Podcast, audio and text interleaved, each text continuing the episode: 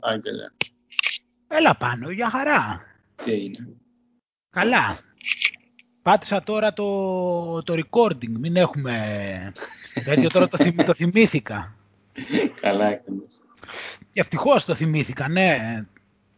Εντάξει. Τι έγινε, πώς πάει, καλά; Καλά, άργησα λίγο γιατί είχα πάει για κούρεμα και είχε μια γυναίκα πριν και άργησε η άλλη. Α, θα είχε πολλά να κάνει εκεί η γυναίκα. Πήρε ο χρόνος, ναι. παρατράβηξε το πράγμα.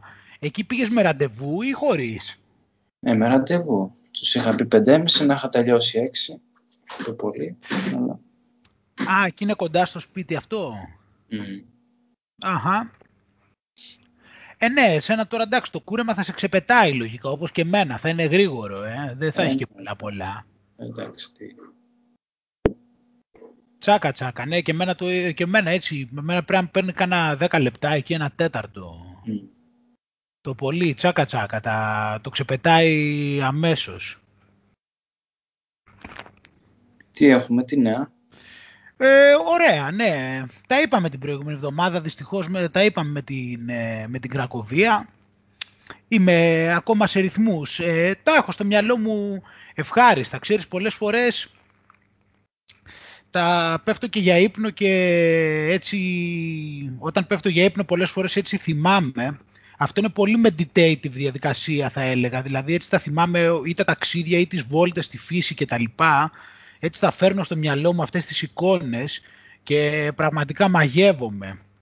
Πήγα πάλι τώρα το Σαββατοκύριακο για, για περπάτημα σταθερά δηλαδή, για πεζοπορία. Ε, εντάξει.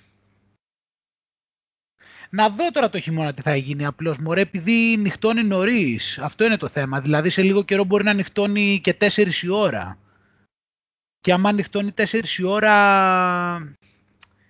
δεν βολεύει γιατί τώρα η πεζοπορία παίρνει περίπου, παίρνει δηλαδή πάνω κάτω δηλαδή μου παίρνει τουλάχιστον 5 ώρες οπότε άμα, για να φανταστείς δηλαδή άμα, άμα είναι, να, να άμα είναι ξέρω εγώ να μου παίρνει 5 ώρες και να πρέπει αναγκαστικά 4 η ώρα να έχω τελειώσει γιατί δεν μπορώ να είμαι μέσα στο δάσος νύχτα, θα πρέπει να έχω ξεκινήσει τουλάχιστον στις 11, έτσι δεν είναι. Αλλά μέχρι να πάω εκεί μου παίρνει τουλάχιστον μια μισή ώρα, Άρα... που σημαίνει ότι πρέπει να φύγω από το σπίτι κατά τις 9 και. Ε, και αυτό είναι λίγο, δηλαδή θέλει λίγο έτσι το πρωί πρεσάρισμα. Βέβαια, όπως σου είπα τώρα ξυπνάω νωρίς, οπότε πάλι ψιλοβγαίνει, αλλά εντάξει. Και πάλι Θέλει λίγο δηλαδή έτσι πρεσάρισμα, θα δούμε. Επίσης το χειμώνα έχει το, και είναι και με τον καιρό επίσης. Από τον mm. καιρό δεν είμαι δυσαρεστημένος, είναι καλός ο καιρός. Γενικά το Λονδίνο και η Νότια Αγγλία μπορώ να πω, εντάξει αν και στο βαρύ χειμώνα, έτσι την εποχή που είναι βαρύς χειμώνας, εντάξει μπορεί να βρέχει πιο πολύ, αλλά αλλιώς σε γενικές γραμμές δεν έχει έτσι τρομερή βροχόπτωση. Δηλαδή, εντάξει, Μπορεί να μην έχει και πάρα πολύ ηλιοφάνεια, να έχει δηλαδή και αρκετή συννεφιά, αλλά τελικά δηλαδή, τουλάχιστον όπως το θυμάμαι τα τελευταία χρόνια... Δεν έχει ακραία φαινόμενα. Όχι μόνο ακραία. Η βροχόπτωση μπορεί να έχει βροχόπτωση μια φορά τη βδομάδα, ας πούμε. Mm. Δεν είναι άσχημα άμα το σκεφτείς. Δηλαδή, ναι. Για τη φήμη δηλαδή που έχει η Αγγλία και όλα αυτά, ναι, Τώρα μπορεί να υπάρχουν και εποχές, εντάξει, εκεί κατά το Φεβρουάριο, Μάρτιο ίσως βρέχει λίγο παραπάνω. Δεν θυμάμαι τώρα ακριβώς. Αλλά σε γενικές γραμμές, δηλαδή το μεγαλύτερο μέρος του έτους, σου λέω δηλαδή... Και τώρα, παράδειγμα, τώρα τι μέρα είναι, σήμερα Τρίτη, πρέπει να έχει να βρέξει. Τι να σου πω, απ μην σου πω δηλαδή από την προηγούμενη Κυριακή. Όχι την Κυριακή τώρα που πέρασε, την προηγούμενη. Δέκα, δέκα μέρες. Σχεδόν δέκα μέρες, ναι αν θυμάμαι καλά. Δεν θυμάμαι αν μέσα στη βδομάδα την προηγούμενη έβρεξε λιγάκι. Αλλά όπως και να έχει, εκεί μιλάμε περίπου γύρω στη μια φορά τη βδομάδα βροχή. Mm. Κάπου εκεί πέρα. Τι ωραία. Ναι, εντάξει, οπότε είναι, σε... οπότε είναι αυτό. Τώρα εντάξει, άμα έχει ψηλοϊγρασία και τέτοια είναι άλλο θέμα, αλλά... Ε, η υγρασία δεν σε εμποδίζει να πας. Ναι, και γενικότερα ό,τι κάνεις. Δεν έχεις αυτό το θέμα τόσο πολύ να βράχεις κλπ. Δηλαδή είναι... Από ό,τι λένε δεν ήταν παλιά έτσι το κλίμα εδώ. Τώρα έχει μαλακώσει, αλλά όπως και να έχει και το Λονδίνο και γενικότερα έτσι η Νότια Αγγλία τουλάχιστον ε, δεν είναι τόσο έντονα τα καιρικά φαινόμενα και, και σε σχέση με άλλες χώρες και όλα να σου πω και που έχω πάει και που έχω ακούσει από ό,τι έχω καταλάβει είναι πολύ καλύτερα. Δηλαδή σε χώρες όπως η Γερμανία ας πούμε, δεν λέμε τώρα για πιο βόρεια και η Γερμανία παράδειγμα, η Ολλανδία και τέτοια και βρέχει περισσότερο και έχει πιο πολύ κρύο. Αυτό δηλαδή με την Αγγλία που έχουμε το ότι βρέχει πολύ και τέτοια, δεν είναι ο καιρός της Αγγλίας στην πραγματικότητα σου, ειδικά, από, ειδικά στα νότια, είναι πολύ καλύτερος από τη, τη μέση ευρωπαϊκή χώρα. Εντάξει, δεν λέμε τώρα για σε σύγκριση με Νότια Ισπανία, η Νότια Ιταλία ή την Ελλάδα και αυτά, αλλά με το μεγαλύτερο μέρος των κρατών της Ευρώπης, ο καιρός από ό,τι έχω καταλάβει στο Λονδίνο τελικά είναι καλύτερος και από ακραία καιρικά φαινόμενα και από θερμοκρασία και από βροχόπτωση. Mm. Άλλο ένα misconception. Νομίζω ότι είναι misconception, ναι. Καλά από misconceptions. Να κάνω υπόθεση. Ε, ναι. Αυτά είναι τώρα ένα, είναι ένα θέμα έτσι... Τώρα με τα misconceptions, τώρα εντάξει και εγώ πιάνομαι από εκεί που θέλω να πάω στην ουσία, τώρα και λες τη λέξη. Για πες. Και με πιάνει... Ε, καταρχάς, ε, καταρχάς μωρέ, είναι το θέμα ότι γενικώς θα γενικά το ξαναλέω για πολλωστή φορά ότι χρειάζεται να, να μαθαίνουμε οι άνθρωποι να, να μαθαίνουμε να αμφισβητούμε. Το καταλαβαίνω αυτό που λέω τώρα μπορεί να ακούγεται σαν γενική ιδέα παροχημένο, αλλά ε, δεν, δηλαδή, συνέχεια δηλαδή πηγαίνει το μυαλό μου εκεί και πηγαίνουν οι παρατηρήσεις μου προς τα εκεί και δεν μπορώ να τέτοιο. Δηλαδή έχουμε μάθει τα πράγματα πάρα πολύ διαφορετικά από ό,τι είναι. Και αυτό σχετίζεται πολύ και με το... με την εντύπωση που έχουμε για το κατά πόσο ο άνθρωπος είναι καλός ή κακός. Το είπαμε και λίγο και την προηγούμενη εβδομάδα αυτό το πράγμα. Ε, και με το Σοκράτη που έλεγες το ουδήσεκον κακός ε, παραεξαγνίας και αυτό που έλεγα, αλλά είναι και το θέμα ότι... Πώς να σου πω δηλαδή, δηλαδή ένας άνθρωπος, δηλαδή ένας άνθρωπος τι χρειάζεται κυρίως, όπως τα λέμε και όλες και άλλες φορές, δηλαδή τι θέλει, θέλει συνήθως να είναι κοντά ε, με ανθρώπους οι οποίοι ταιριάζει και συνήθως είναι της φυλής του, Συνήθως αυτό συμβαίνει επειδή έχουν παρόμοια ιδιοσυγκρασία.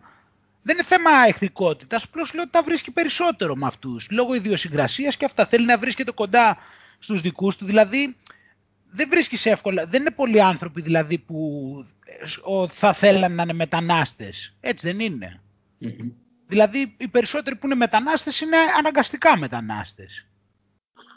Δεν λέμε τώρα για λαθρέους και μη λαθρέους. Γενικά, οποιοδήποτε γίνεται μετανάστης, είτε νόμιμα είτε λαθρέα. Δεν θα, οι περισσότεροι γίνονται αναγκαστικά, έτσι. Δεν φεύγουν δηλαδή επειδή τους κάπνισε. Ναι, ναι, επειδή ήταν τέλεια εκεί πέρα και είπαν να σπάμε και από κάπου αλλού.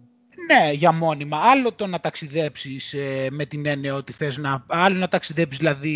Άλλο να, να ταξιδέψεις για να παρατηρείς μέρη έτσι και άλλο να μεταναστεύσεις, προφανώς. Οπότε οι περισσότεροι άνθρωποι θέλουν στην ουσία να μένουν κοντά στη, στην περιοχή που έχουν γεννηθεί και είναι οι φίλοι τους, γιατί έχουν συνηθίσει και αυτές τις καιρικές συνθήκες και ίσως και το, η επιδερμίδα τους είναι έτσι και το, η ιδιοσυγκρασία τους ταιριάζει με αυτό. Δηλαδή οι Άγγλοι τους ταιριάζουν κάπως να μένουν στην Αγγλία, ας πούμε, έχουν συνηθίσει κάποια πράγματα, δεν νιώθουν τόσο πολύ άσχημα. Ο Έλληνας ε, βολεύεται πιο πολύ στην Ελλάδα από ότι στην Αγγλία, ας πούμε παράδειγμα. Οπότε έχουμε αυτό. Μετά, μετά τι έχουμε; Έχουμε ότι θες λοιπόν να είσαι κοντά, θες να βρίσκεσαι στον τόπο που είσαι συνηθισμένος και έχεις και τα βιολογικά χαρακτηριστικά που είσαι από εκεί.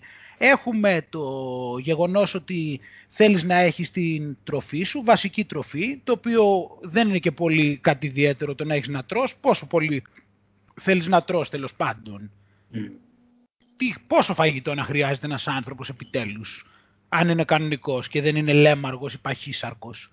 Πόσο φαγητό τρώει επιτέλους ένας άνθρωπος; Χρειάζεσαι λοιπόν το φαγητό σου; Πόσο πολύ; Εδώ έχουμε πει για νηστείες και τέτοια πράγματα, έτσι. Ή για intermittent fasting. Πόσες θερμίδες θες, το πολύ 1500 θερμίδες τη μέρα θες εκεί, 2000. Το πολύ άμα πούμε ότι κουράζεσαι και όλα θα θες 2000. Mm, Σιγά το πράγμα δηλαδή. Οπότε θέλεις αυτό, θέλεις νερό και θέλεις και μία βασική στέγη. Δεν θες να κρυώνεις δηλαδή, έτσι θες να προφυλάσεις από τη βροχή και αυτά. Το καταλα... Άπαξ και λοιπόν καταλάβουμε αυτό το πράγμα. Και θες και κάποια ρούχα, ξέρεις, να σε προστατεύουν όταν είσαι έξω από το σπίτι, να μην κρυώνεις πάλι. Mm-hmm. Άμα καταλάβεις αυτό το πράγμα, για ποιο λόγο να υπάρχουν πόλεμοι, γιατί να υπάρχουν αντιμαχίες, γιατί να υπάρχουν σύνορα, γιατί να υπάρχουν φανατισμοί, γιατί να υπάρχουν τσακωμοί, γιατί να υπάρχουν. Γιατί. Υπάρχει αμφιβολία ότι ε, η γη έχει τη δυνατότητα, δεν μπορεί να καλύψει για τον κάθε άνθρωπο 2.000 θερμίδες την ημέρα. Είναι δύσκολο να παράγεις και να καλλιεργείς 2.000 θερμίδες.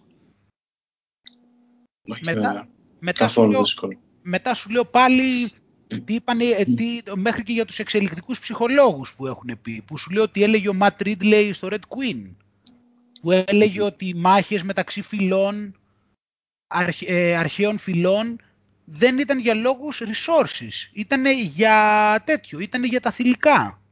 Δηλαδή το πρόβλημά τους ήταν ότι κάποιος ε, γούσταρε κάποια από την άλλη φυλή, κάποιος ε, ε, ε, στραβοκοίταξε κοίταξε κάποια ή κάποιος πήγε να την πάρει. Πώς είναι με τον Τροϊκό Πόλεμο που λέμε τώρα με την ωραία Ελένη; Ήταν mm. όλα δηλαδή, οι τσακωμοί, δηλαδή, δηλαδή οι περισσότεροι τέτοιοι είχαν να κάνουν με ζήλιες. Είχαν να κάνουν δηλαδή με λανθασμένη αντίληψη των πραγμάτων και όχι με πραγματικές ανάγκες. Δεν τσακωνόντουσαν δηλαδή επειδή δεν είχαν να φάνε. Mm-hmm. Δεν πηγαίνουν και λένε, «Ω, ξέρεις, εμείς δεν έχουμε να φάμε και πρέπει αυτούς να τους πολεμήσουμε».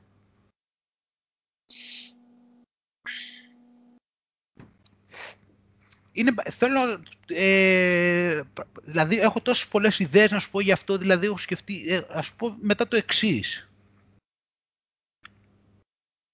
Λένε ότι υπάρχει υπερπληθυσμός, εντάξει. Mm-hmm. Στις αρχές του 1900 ξέρεις πόσος κόσμος είχαν πει ότι υπήρχε στον κόσμο; Πώς; Ένα δις. Σκέψου τώρα να δεις αν είναι λογικό αυτό που σου λέω. Είναι δυνατόν μέσα σε 100 χρόνια να έχουμε πάει από ένα δις σε έξι δις. Εγώ δεν δέχομαι, ας πούμε, ότι ο, ο κόσμος έχει έξι δις. Mm. Έχουν, ε, λέει ότι από το 1900 που έχουν γίνει πόλεμοι, έχουν γίνει, έχει υπάρξει ο κομμουνισμός που, σκοτώθηκαν τόσα, που σκότωσαν τόσα εκατομμύρια ανθρώπους. Έχει γίνει το ολοκαύτωμα, έχει γίνει ο πρώτος παγκόσμιος, ο δεύτερος παγκόσμιος, γενοκτονίες, σφαγές, λοιμοί, καταποντισμοί. Και, πλέον λέει, γεννιούνται και λιγότερα παιδιά, έτσι τελευταίες δεκαετίες σπάνια βλέπεις οικογένεια με πάνω από δύο παιδιά και μάλιστα πάρα πολλοί δεν, δεν έχουν παιδιά καν. Και σου λέει, ξέρεις να σου λέει τώρα ότι μέσα σε ένα αιώνα έχουμε πάει από το 1 δις στα 6 δις. Το δεν σου φαίνεται παράλογο, σύμφωνα με τη λογική που στο λέω, ξέρεις τι είναι 6 δις. Από 1 δις να πας 6 δις 100 χρόνια, παρόλα αυτά που σου λέω ότι έχουν γίνει. Μετά σου λέει για τον υπερπληθυσμό, ξέρεις πόσο είναι. Δηλαδή, ακόμα και 6 δις να είμαστε, άμα ο κάθε άνθρωπος από τα 6 δις έχει ένα στρέμμα γης, πόσο νομίζεις ότι είναι; Είναι πολύ μικρή, πολύ μικρό τέτοιο. Πώς το λένε, πιάνουν πάλι πολύ μικρό χώρο. Χωράνε όλοι, δηλαδή, τι να σου πω, σε όλη την ωκεανία. Mm. Ξέρεις πόσο χώρο έχει η γη; Και ακόμα και αν ήμασταν έξι δις, ξέρεις πόσο πολύ χώρος, πόσος πολύς χώρος υπάρχει στη γη. Που λένε ότι τέτοιο ότι είμαστε, ότι δεν έχουμε χώρο και ότι υπάρχει υπερπληθυσμός. Είναι περίεργα αυτά τα πράγματα.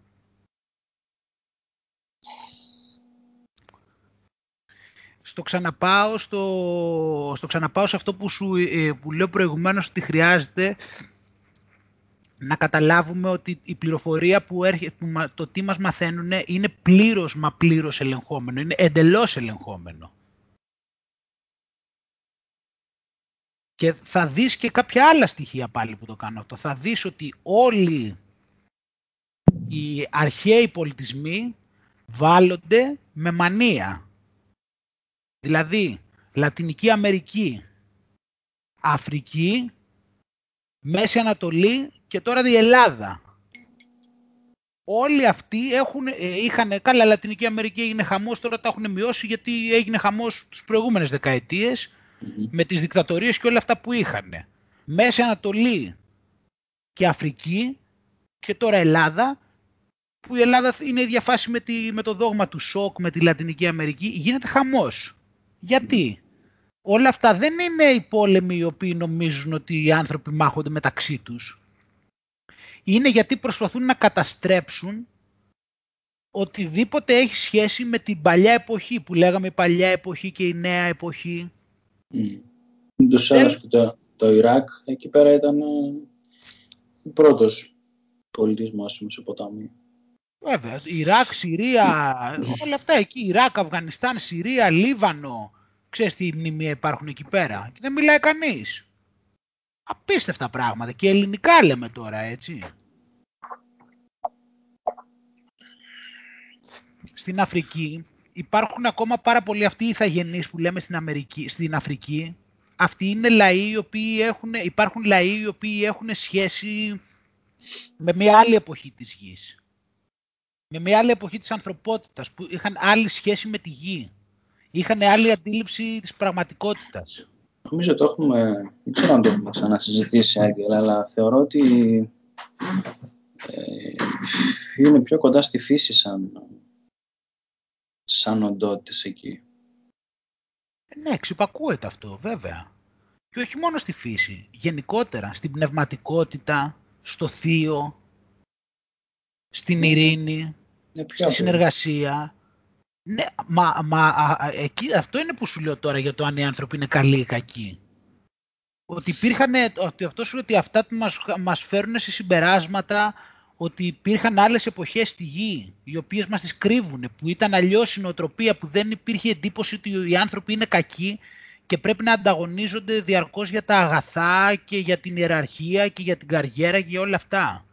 Εκεί, στο, εκεί το πηγαίνω, ότι αυτά θέλουν να τα, δεν θέλουν να υπάρχουν στοιχεία. Δηλαδή δεν υπάρχουν τα βιβλία δηλαδή τα οποία υπάρχουν από τότε ε, τα έχουν κρατήσει αυτοί ξέρω εγώ μέσα στο Βατικανό ας πούμε. Κατάλαβες τι γίνεται.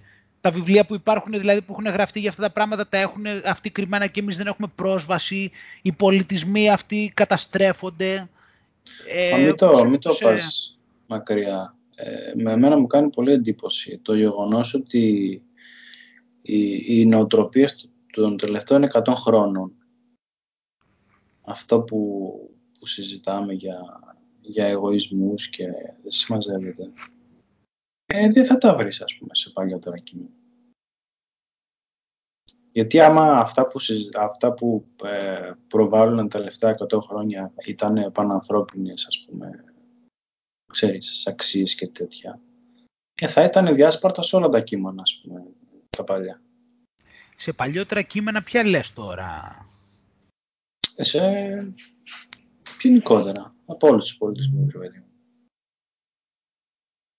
Γιατί έχουμε και το γεγονός ότι και η, πώς το λένε, η τυπογραφία δεν υπάρχει και πολλά χρόνια. Μπορεί να μην υπάρχει τυπογραφία, αλλά εντάξει, γραπτός λόγος. Ναι. Δηλαδή θα, θα, θα υπήρχαν πράγματα, ρε παιδί Θα υπήρχαν και μέσα, ακόμα και μέσα στους μύθους, ας πούμε. Οι μύθοι λένε πουθενά, ας πούμε, για Morris Better. Α, α, μάλιστα, ναι, και αυτό, βέβαια, ναι. Αλλιώς θα σου λέγανε εξής κάτι, θα υπήρχαν κείμενα, ρε παιδί μου,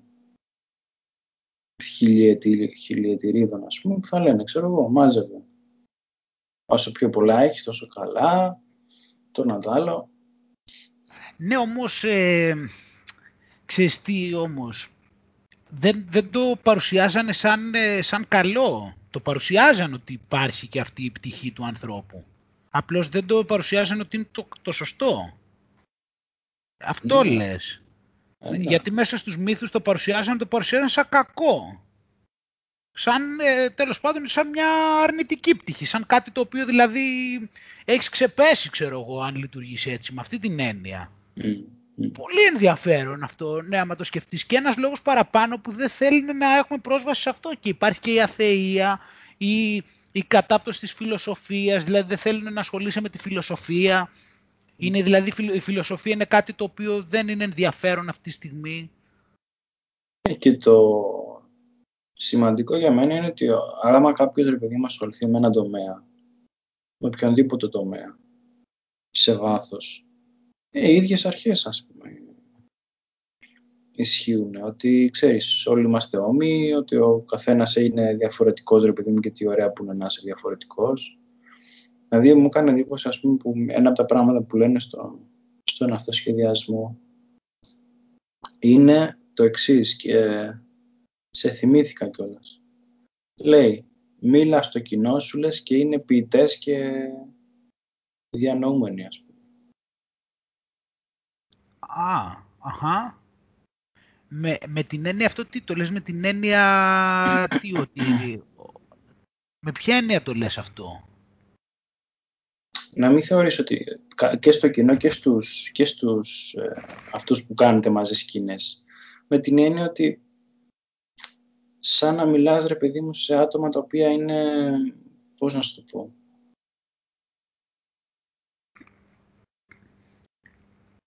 όχι φτασμένα, αλλά... Πνευματόδη. Ναι. Άτομα με σκέψη, άτομα με φαντασία, άτομα με...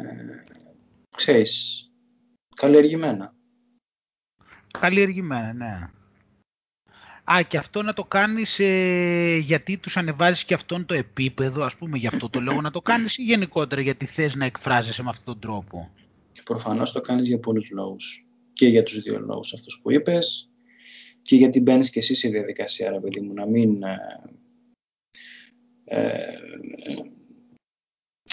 πώς το λένε, να βάζεις τον εαυτό σου, ρε παιδί μου, να βελτιώνεται συνεχώς, Αχα, ναι, να μιλάει ε, και αυτός σε αυτό το επίπεδο δηλαδή. Ε, ναι, και ούτως άλλως δημιουργείς μια ατμόσφαιρα που από τη στιγμή που στον άλλον, ας πούμε, μιλάει ένα αξιολογό, ας πούμε, σιγά σιγά για αυτός θα του ξυπνήσεις, ας πούμε, τα κομμάτια του που είναι αξιόλογο. Mm. Έτσι ναι, γίνεται ναι. σιγά σιγά το πράγμα. Και από τη στιγμή που... Γιατί ισχύει και το αντίθετο. Άμα σου μιλάει ο άλλος με αυτή την νοοτροπία,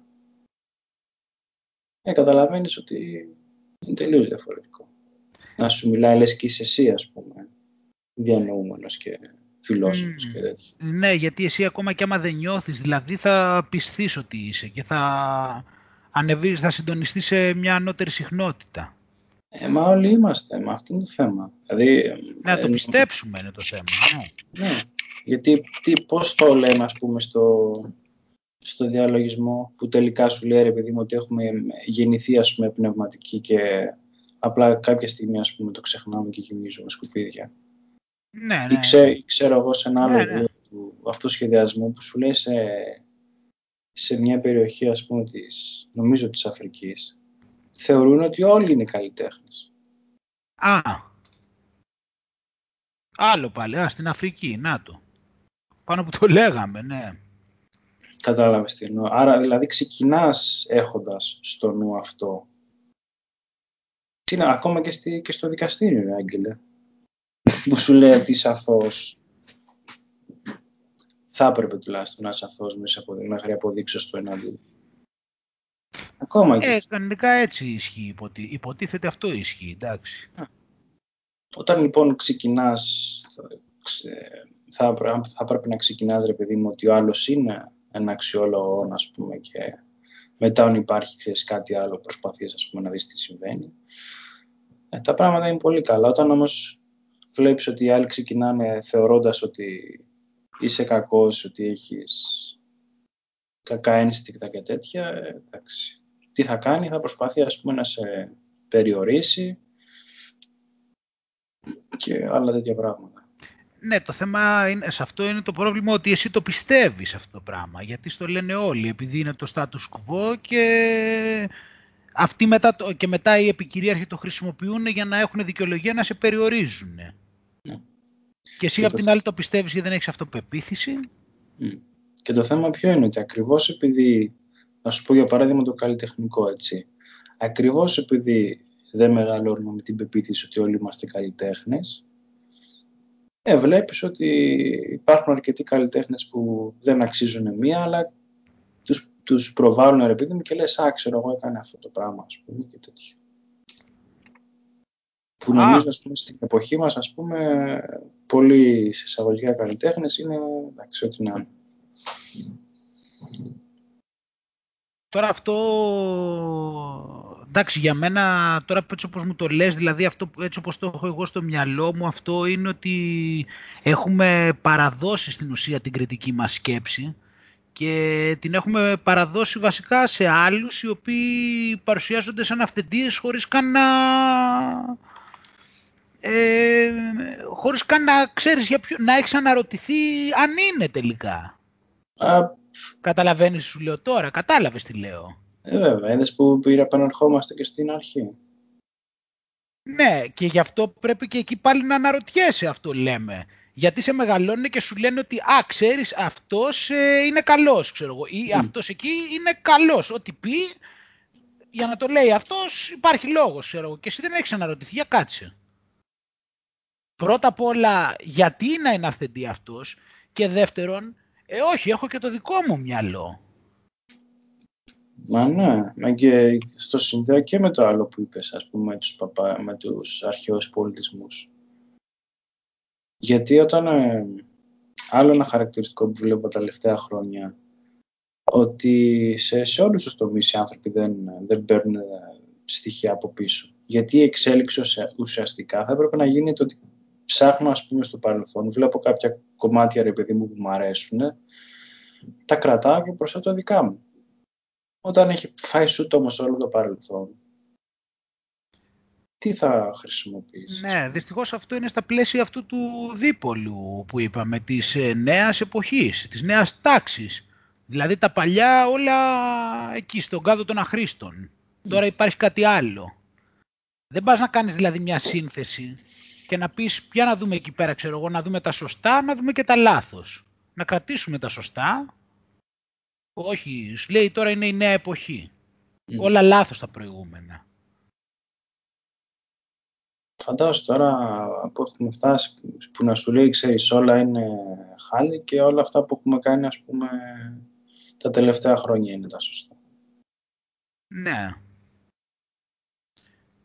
Ναι, γιατί είναι, είναι όλο αυτό όμως, ε, είναι το θέμα να δεις την πληροφορία πώς ε, είναι όλο αυτό, πώς σου περνάει στο υποσυνείδητο, αυτό με τη νέα εποχή. Γιατί αυτό είναι, το, αυτό είναι το πλαίσιο, είναι θέμα να, να, να πάμε σε ένα, να, να, όλα αυτά να διαγραφούν τα προηγούμενα, να σβήσουν.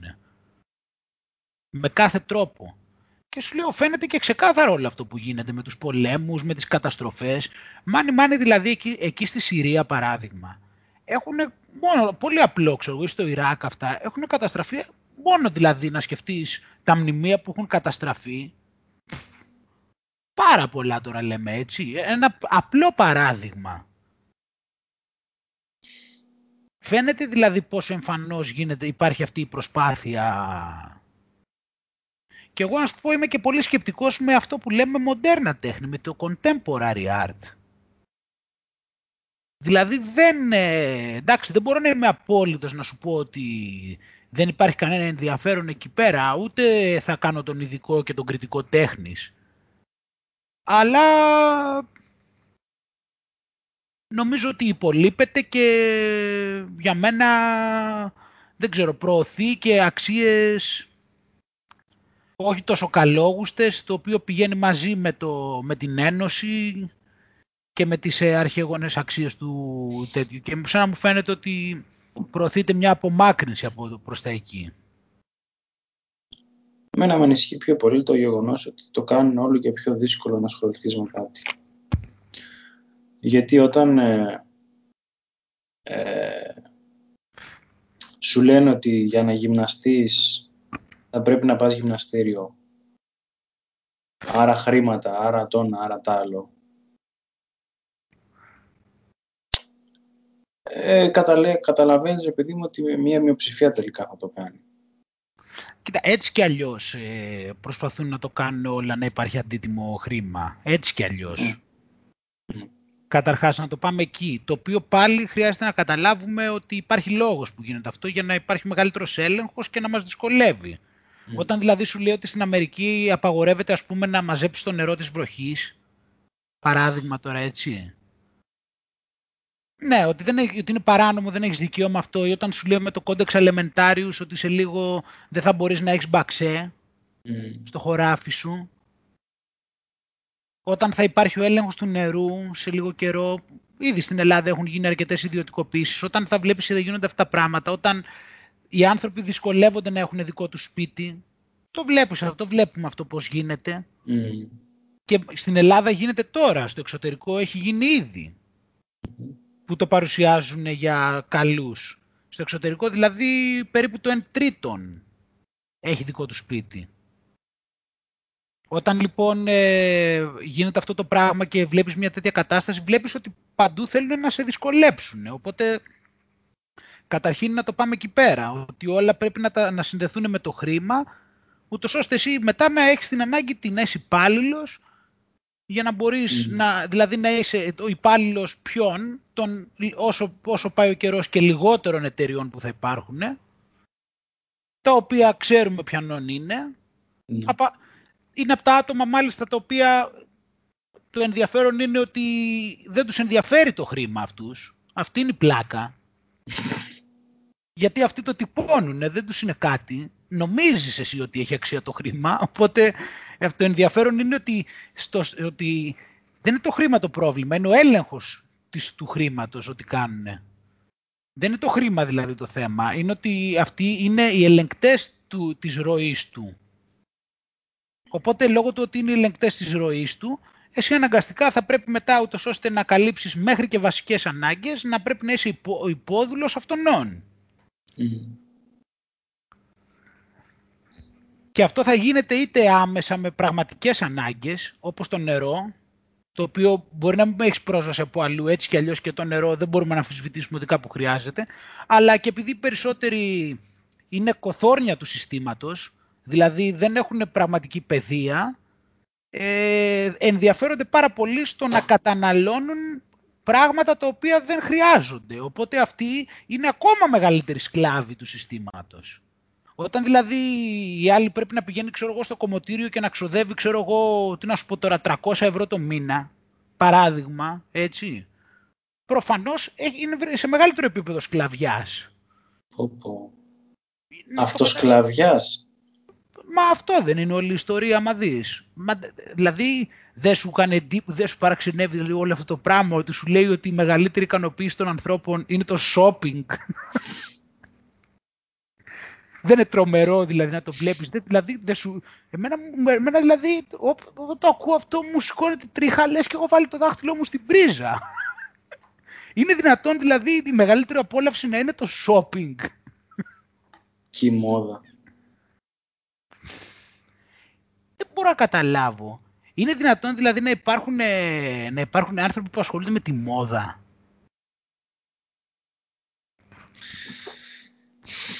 Κάτι ξέρω ο Θωρό που το ξεκίνησε από εκεί.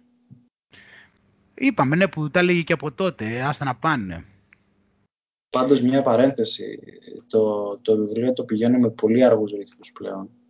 Του και, Θωρό. εγώ, ναι, και εγώ. Ε, ας πω κάτι ειλικρινά τώρα. Ε, το, βάζω, το βάζω μέσα στην τριάδα των πιο σημαντικών βιβλίων που έχω διαβάσει. Μ' αρέσουν αυτές οι δηλώσεις, τις απολαμβάνω. Αλλά Μα... μπορώ να πω ότι σε καταλαβαίνω, δεν ξαφνιάζομαι. Πετάει κάτι φράσεις. Ναι. Που λες τώρα... Τι... Ε, θέλω να βρω μια φράση να σου πω. Που, εντάξει, με άφησε και λέει για το, για το παιδί ενός ενός τύπου που, με, που έμενε εκεί πέρα, που έμενε κοντά του, που ήταν μια οικογένεια, ρε παιδί μου, πολλά παιδιά και ζούσαν και αυτοί μέσα σε μια κάτι σαν παράγκα και αυτά. Α, δεν έχω φτάσει εκεί. Τι τώρα το ψάχνεις; Ε, ναι, είναι πολύ κοντά. Είναι τώρα, ναι, προ, προηγούμενη σελίδα. Ναι,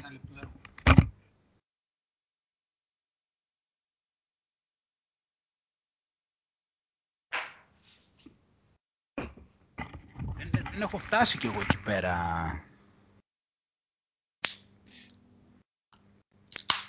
Εγώ το πηγαίνω αργά, και εγώ το πηγαίνω αργά γιατί εντάξει δεν είναι και βιβλίο ξέρεις να το πάρεις ότι είναι μια ιστορία και Ναι. αυτά να το προχωρήσεις. Ναι, είναι το, η αξία έχει των συλλογισμών που έχει μέσα, έτσι, και η ιδεολογία.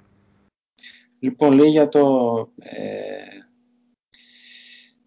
λέει ο Τζον Φλίντ, ένας Ιρλανδός μαζί με τη γυναίκα του και τα πολλά παιδιά τους, έτσι.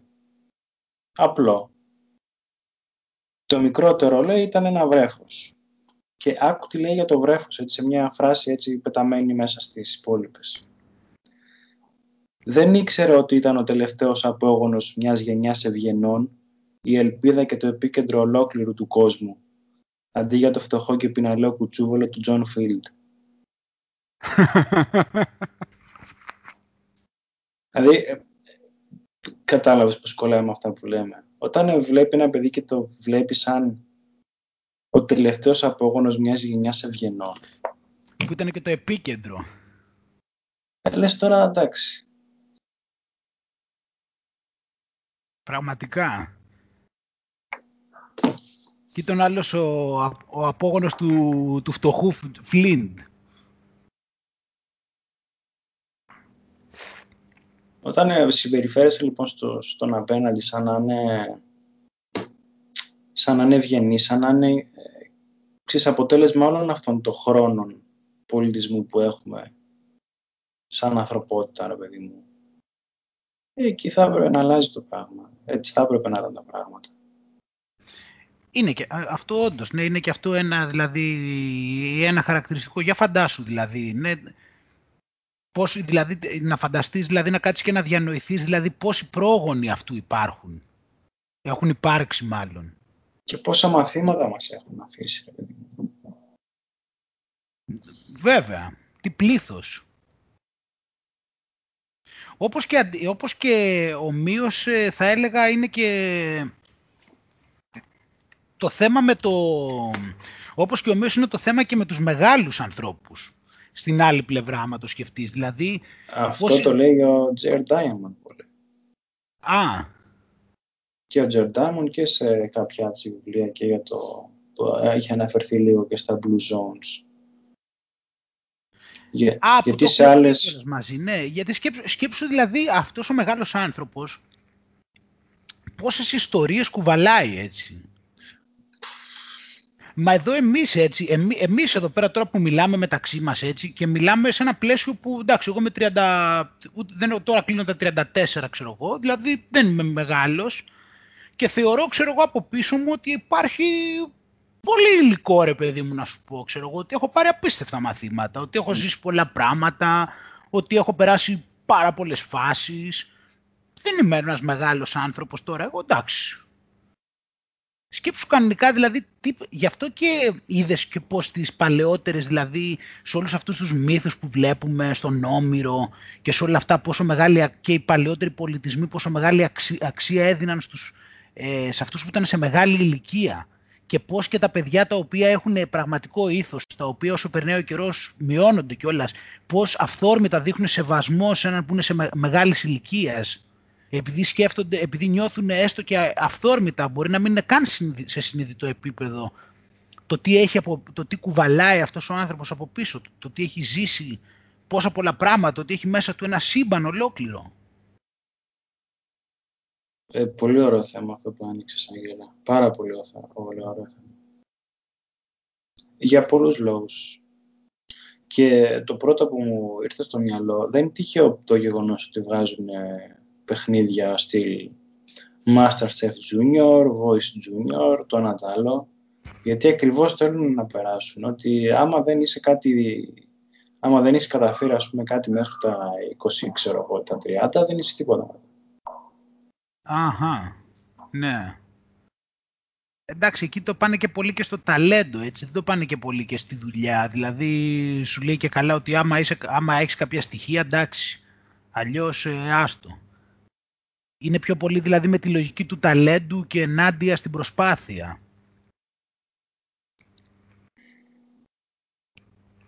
Αλλά ναι, είναι αυτό που είπες. Ότι παλιά εκτιμούσαν ας πούμε τους, τους γυρεότερους. Και τώρα το έχουμε, το, πέρυσι ποτέ ήταν οι αστυνομικοί τους πλακώνανε στο ξύλο. Είναι ολόκληρη νοοτροπία, Άγγελε. Είναι ολόκληρη νοοτροπία. Δηλαδή, ε, είναι σαν να σου λέει όλος ο πολιτισμός. Ξέρεις κάτι, είναι μέχρι τα 50-60 μετά, ας πούμε, πήγαινε σε μια γωνιά, ας πούμε, και ψόφα. Ναι, ναι. Μέχρι την ηλικία, ξέρω εγώ, που μπορεί, όσο μπορείς να δουλεύεις. Γιατί περί αυτού πρόκειται. Ναι. Μα γι' αυτό βλέπεις και ανθρώπους, ρε παιδί μου, που μαραζώνουν όταν ε, σταματήσουν τη δουλειά. Γιατί αυτό σαν γεγονός δεν θα έπρεπε να ισχύει. Γιατί ποιο λόγο να μαραζώσεις όταν σταματήσεις τη δουλειά σου; Μαραζώνεις όμως όταν έχεις σταματήσει τη δουλειά σου γιατί δεν έχεις άλλα πράγματα από, από, από δίπλα και από γύρω να σε κρατήσουν ας πούμε και να συνεχίσεις. Καλά, αυτό εντάξει. Τώρα, αυτό, τώρα θα το πάμε στο θέμα με τη δουλειά γενικότερα. Όλο αυτό το θέμα με τη δουλειά. Εδώ εγώ βλέπω πρώτα απ' όλα ανθρώπους που σου λέει ότι. και το βλέπεις ότι υπάρχει στην κοινωνία όλο αυτό. Ότι δηλαδή τον άλλον, ξέρω εγώ, τον απολύουν από τη δουλειά και πέφτει σε κατάθλιψη. Κάτσε ρε μεγάλε, συγγνώμη. Εντάξει, ξέρεις τι, εκτός αν δεν έχεις λεφτά, ας πούμε, και δεν έχεις να φας. Αλλά αν δεν είναι αυτό το θέμα, κάτσε ρε μεγάλε, συγγνώμη. Δηλαδή, γιατί πέφτεις σε κατάθλιψη. Επειδή δηλαδή μπορεί να σου πει αφεντικό ότι δεν σε χρειάζεται. Και τι έγινε δηλαδή. Δεν κάτω, ποιος είναι δηλαδή το Θεός είναι; Εντάξει, ξέρεις τι, ε, σου λέω, άλλο, αν δεν έχεις να φας, εντάξει, και ή έχεις παιδιά, ας πούμε, και νιώθεις ότι ε, δεν μπορούν τα παιδιά σου να φάνε, εντάξει, έτσι, κατανοητό, δεν λέμε για αυτή την περίπτωση, που υπάρχουν τρόποι και πάλι, αλλά δεν σου λέω γι' αυτό, έτσι. Εγώ σου λέω για το γεγονός αυτό και μόνο, ότι τον άλλον δηλαδή, ότι ο άλλος ή δεν βρίσκει δουλειά, ξέρω εγώ, ή τον απολύουν από τη δουλειά, και έχει κατάθλιψη. Κάτσε ρε μεγάλε, συγγνώμη δηλαδή, δεν κατάλαβα. Εσπέφτει σε κατάθλιψη επειδή δηλαδή είπε το αφεντικό που ξέρω και εγώ ποιος μαλάκας είναι, ότι δεν σε θέλει, ξέρω εγώ, στη δουλειά και εσύ πρέπει να πέσει σε κατάθλιψη. Τι σε νοιάζει να πούμε. Α λέει ότι θέλει. Αυτό πάλι ξέρεις πηγαίνει και με το αυτό που σου λέω πάλι ότι έχουμε δώσει την αξία μας σε άλλους. Ναι. Τελείω. Τελείως. δεν, μπορεί δηλαδή να δίνεις την αξία σου. Δεν μπορεί δηλαδή ο άλλος. Δηλαδή, πόσο ο άλλος σου λέει δίνει, δίνει, έδωσα κάπου συνέντευξη και δεν με πήρανε. Και στενοχωριέμαι. Γιατί, δηλαδή δεν κατάλαβα ποιος είναι ο άλλος δηλαδή, που θα πει αν εσύ αξίζεις. Ξέρεις τι είχε πει ο Έμπεν Πέγκαν σε ένα από τα. Ο Ντιάντζελ; Σε ένα από τα προγράμματα. Το 77 Laws. Τι; Ε, δεν ξέρω αν το έχω ξαναδεί. Αλλά εντάξει και μόνο αυτή η φράση. Ε, don't uh, make, uh, όχι make, κάπως αλλιώς ήταν, αλλά θα σου το πω σαν make.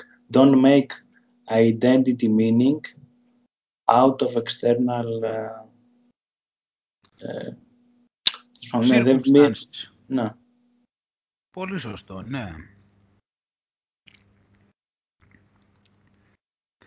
Αυτό έρχεται και πάλι και κολλάει και πολύ και με αυτό που λέμε, ότι δεν υπάρχει, δεν έχεις κάπου να πας, δεν έχεις κάπου να φτάσεις. Γιατί αν, γιατί αν ας πούμε πες ότι η φύση έλεγε ότι έχεις κάπου να φτάσεις, δεν υπάρχει κάπου να φτάσεις. Μα δεν γίνεται εκ των πραγμάτων να έχεις κάπου να φτάσεις για να είναι αρκετό. Δεν γίνεται. Γιατί δεν υπάρχει τέλος. Δεν γίνεται δηλαδή ποτέ να... Δεν μπορούμε δηλαδή να πούμε ότι αν φτάσεις κάπου θα είναι αρκετό, γιατί δεν υπάρχει κανένα αρκετό. Είναι δηλαδή παράλογο. Είναι το ίδιο από μόνο του οξύμορο αυτό το πράγμα.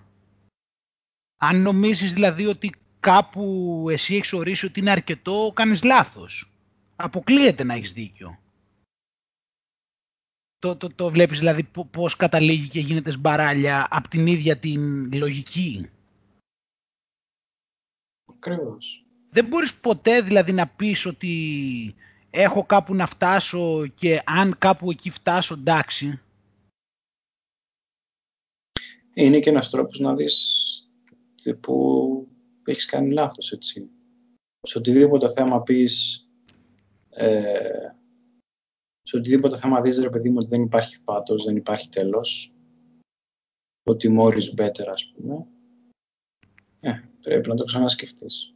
Ναι, είναι όπως είπες πριν, ότι ισχύει με, με, κάθε, με το κάθε τι. Και όχι μόνο με αντικείμενα, αλλά και με,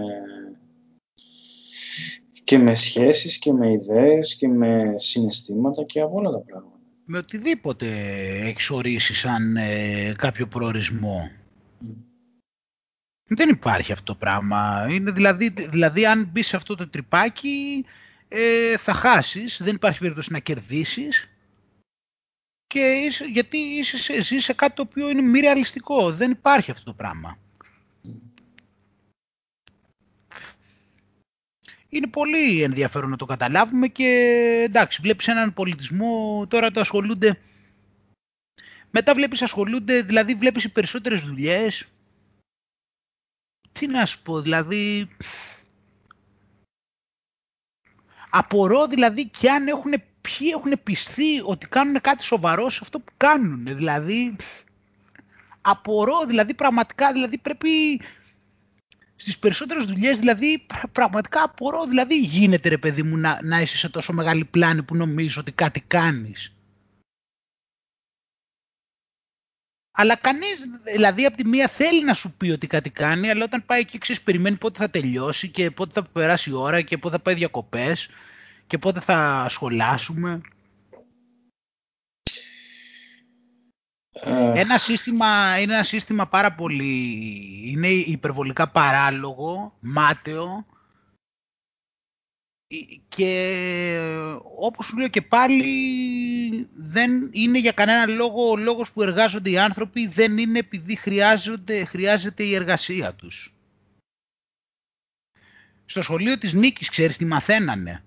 Τι; Όταν είχαν φέρει τους μαύρους οι Άγγλοι εκεί στην αρχή ήταν δούλοι αυτοί και στην Αμερική έτσι. Αυτοί ήταν δούλοι στην αρχή. Δηλαδή δουλεύανε σαν ε...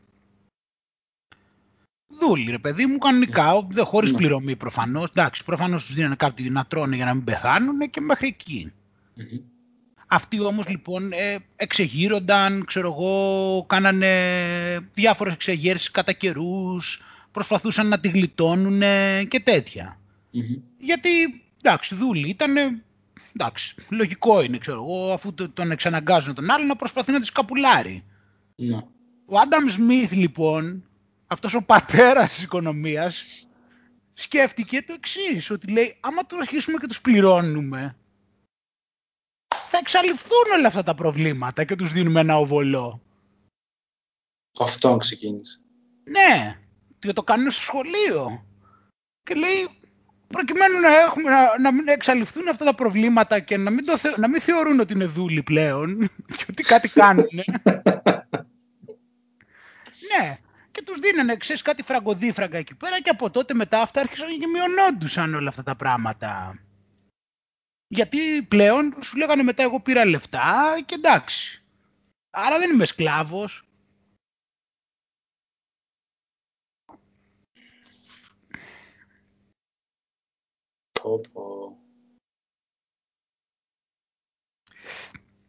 Απίστευτα πράγματα μιλάμε. Ναι, τώρα έχω πάθει... Κοίτα να δεις.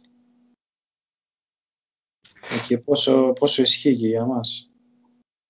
Φυσικά, μα μόνο ισχύει.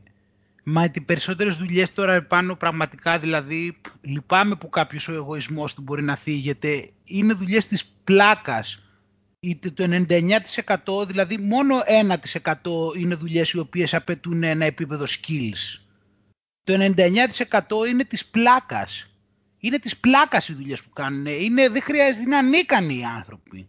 Απλώς κάνουν, είναι αυτοματοποιημένοι, είναι σαν ρομποτάκια. Δηλαδή απλώς πηγαίνουν εκεί πέρα και κάνουν τα ίδια και τα ίδια. Ε, και μετά σου λέω, όταν κάνεις 10 ώρες την ημέρα, κάθε μέρα τα ίδια και τα ίδια, κάτι συγκεκριμένο, ε, σε μια εβδομάδα, σε δύο, σε τρεις θα στα δείξουν και οι προηγούμενοι. Πέντε πραγματάκια είναι, τα κάνεις. Είναι εμφανές αυτό που λέω. Καταλαβαίνω ότι ο εγωισμός που ελαιών θίγεται σε αυτό το πράγμα, αλλά έτσι είναι. Δεν χρειάζεται κανένα skill. Στο 99%. Είναι, δεν χρειάζεται καμία ικανότητα. Όσο ανίκανος κι αν είσαι, μπορείς να το κάνεις θα στο επαναλαμβάνουν και, και, και δηλαδή μπορείς να είσαι αυτιστικός, μπορείς να είσαι, ξέρω εγώ, να έχεις σύνδρομο down, θα ανταποκριθείς. Γιατί είναι πέντε συγκεκριμένα πραγματάκια τα οποία τα κάνεις 10 ώρες την ημέρα, κάθε μέρα.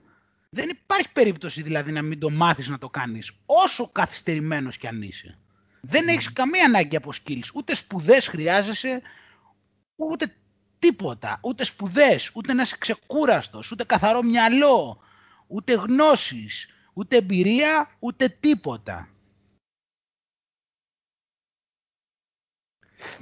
Γιατί γίνεται αυτό, γιατί, δεν, γιατί μόνο και μόνο για να κουράζεσαι, να, σου, να χάνεις το χρόνο σου, να χάνεις την ενέργειά σου να μην, και να μην σκέφτεσαι. Και να, είσαι ένα, και να είσαι μόνο αυτό και να πηγαίνεις σαν ένα ζόμπι μαστουρωμένο και να πηγαίνεις εκεί και να πηγαίνεις και να έρχεσαι και να μην σκέφτεσαι. Γι' αυτό γίνεται αυτό. Όχι επειδή υπάρχει ανάγκη εργασία. Μπορούσαν να τα κάνουν και ρομπότ αυτά τα πράγματα. Υπάρχει η τεχνητή νοημοσύνη. Αλλά δεν τη βάζουν μόνο και μόνο για αυτό το λόγο. Για να μπορούν να σε έχουν να κάνεις κάτι. Γιατί άμα σε αφήσουν σπίτι σου και κάθεσαι εσύ και ηρεμήσεις και χαλαρώσεις και διαβάσεις φιλοσοφία, δεν θα, κάνεις, δεν θα δέχεσαι αυτή την παρανοϊκή κατάσταση. Mm.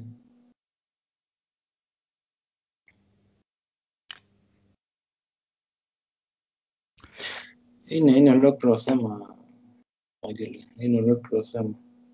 Είναι ένα παράλογο μάταιο σύστημα το οποίο έχει βάλει τους ανθρώπους σε μια κατάσταση να, να έχουν ένα ψωροεγωισμό και τους έχουν πείσει ότι η καριέρα είναι σημαντική και έχει κάποια αξία. Αυτό το πράγμα που είπαμε πριν με το, με το τι είναι αρκετό και τι δεν είναι. Και σε έχουν βάλει σε μια κατάσταση να έχεις κόμπλεξ και να πιστεύεις ότι άμα εσύ έχεις μια δουλειά και αν πάρεις λεφτά και μετά άμα πας σε μια παραπάνω θέση, κάτι θα γίνει τώρα.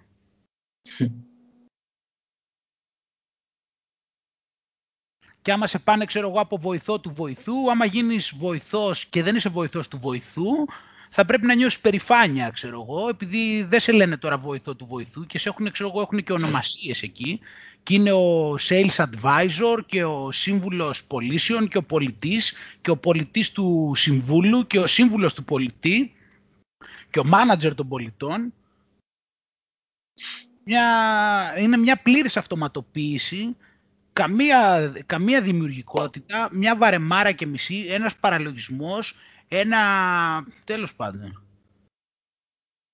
Και σου λέω στις περισσότερες έτσι κι αλλιώς και στις μεγάλες εταιρείες δεν έχουν πρόβλημα γιατί έτσι κι αλλιώς ανήκουν σε αυτούς οι οποίοι κόβουν το χρήμα. Οπότε δεν χρειάζεται. Δηλαδή αυτοί μπορούν να πάρουν όσα δάνεια θέλουν. Mm. Δεν υπάρχει πρόβλημα. Χρωστάνε έτσι κι αλλιώς αυτοί που τους τα δανείζουν είτε, του, είτε είναι τα ίδια άτομα οπότε δανείζουν τους εαυτούς τους από χρήμα που δεν υπάρχει είτε δανείζονται για να τους κρατάνε οι άλλοι στο χέρι επειδή τους ελέγχουν δεν έχει να κάνει. Δηλαδή όλοι χρωστάνε. Εντάξει. Μα και μόνο από αυτό δηλαδή να καταλάβεις. Εντάξει, θα μπορούμε να μιλάμε απέραντα για το πόσο ηλίθιο είναι αυτό το σύστημα. Βασικά, όχι απλά ηλίθιο. Η, ηλίθιος πιστεύει ότι έχει κάποια σοβαρότητα όλο αυτό. Έμα το θέμα είναι ότι είναι σαν να παίρνει όλα τα διδάγματα του παρελθόντος και να τα πετάει στο γκάλα από ένα χρήστο και να σου λέει, ξέρεις, ok, δεν με νοιάζει τι σκεφτήκανε όλοι οι άνθρωποι στο παρελθόν και τι λύσεις βρήκανε. Εμένα με ενδιαφέρει να, να αγοράζεις προϊόντα και άμα δεν τα χρειάζεσαι κιόλας ακόμα καλύτερα. Μα, μα δεν γίνεται, για, μα δεν είναι ο σκοπός ε, να ζουν οι άνθρωποι καλύτερα. Ο σκοπός είναι να περνάνε καλά οι 200-300 άτομα. Και μετά κάποιοι από κάτω να τους πετάνε κάτι ξεροκόμματα μπροστά σε αυτά που έχουν οι άλλοι και αυτό. Δεν είναι ο σκοπός να περνάνε οι άνθρωποι καλά. Αν ήταν ο σκοπός να περνάνε οι άνθρωποι καλά, δεν θα μας απόκρυπταν ε, τις ε, παλιότερες εποχές που είπαμε προηγουμένως, ούτε θα μας ε, κάνανε να δουλεύουμε μόνο και μόνο για να μη σκεφτόμαστε. Δεν είναι αυτός ο σκοπός. Ο σκοπός είναι να μας ελέγχουν, οπότε δεν θα τα χρησιμοποιήσουν. Αυτά αντιθέτως, όπως είπαμε, μας τα κρύβουν.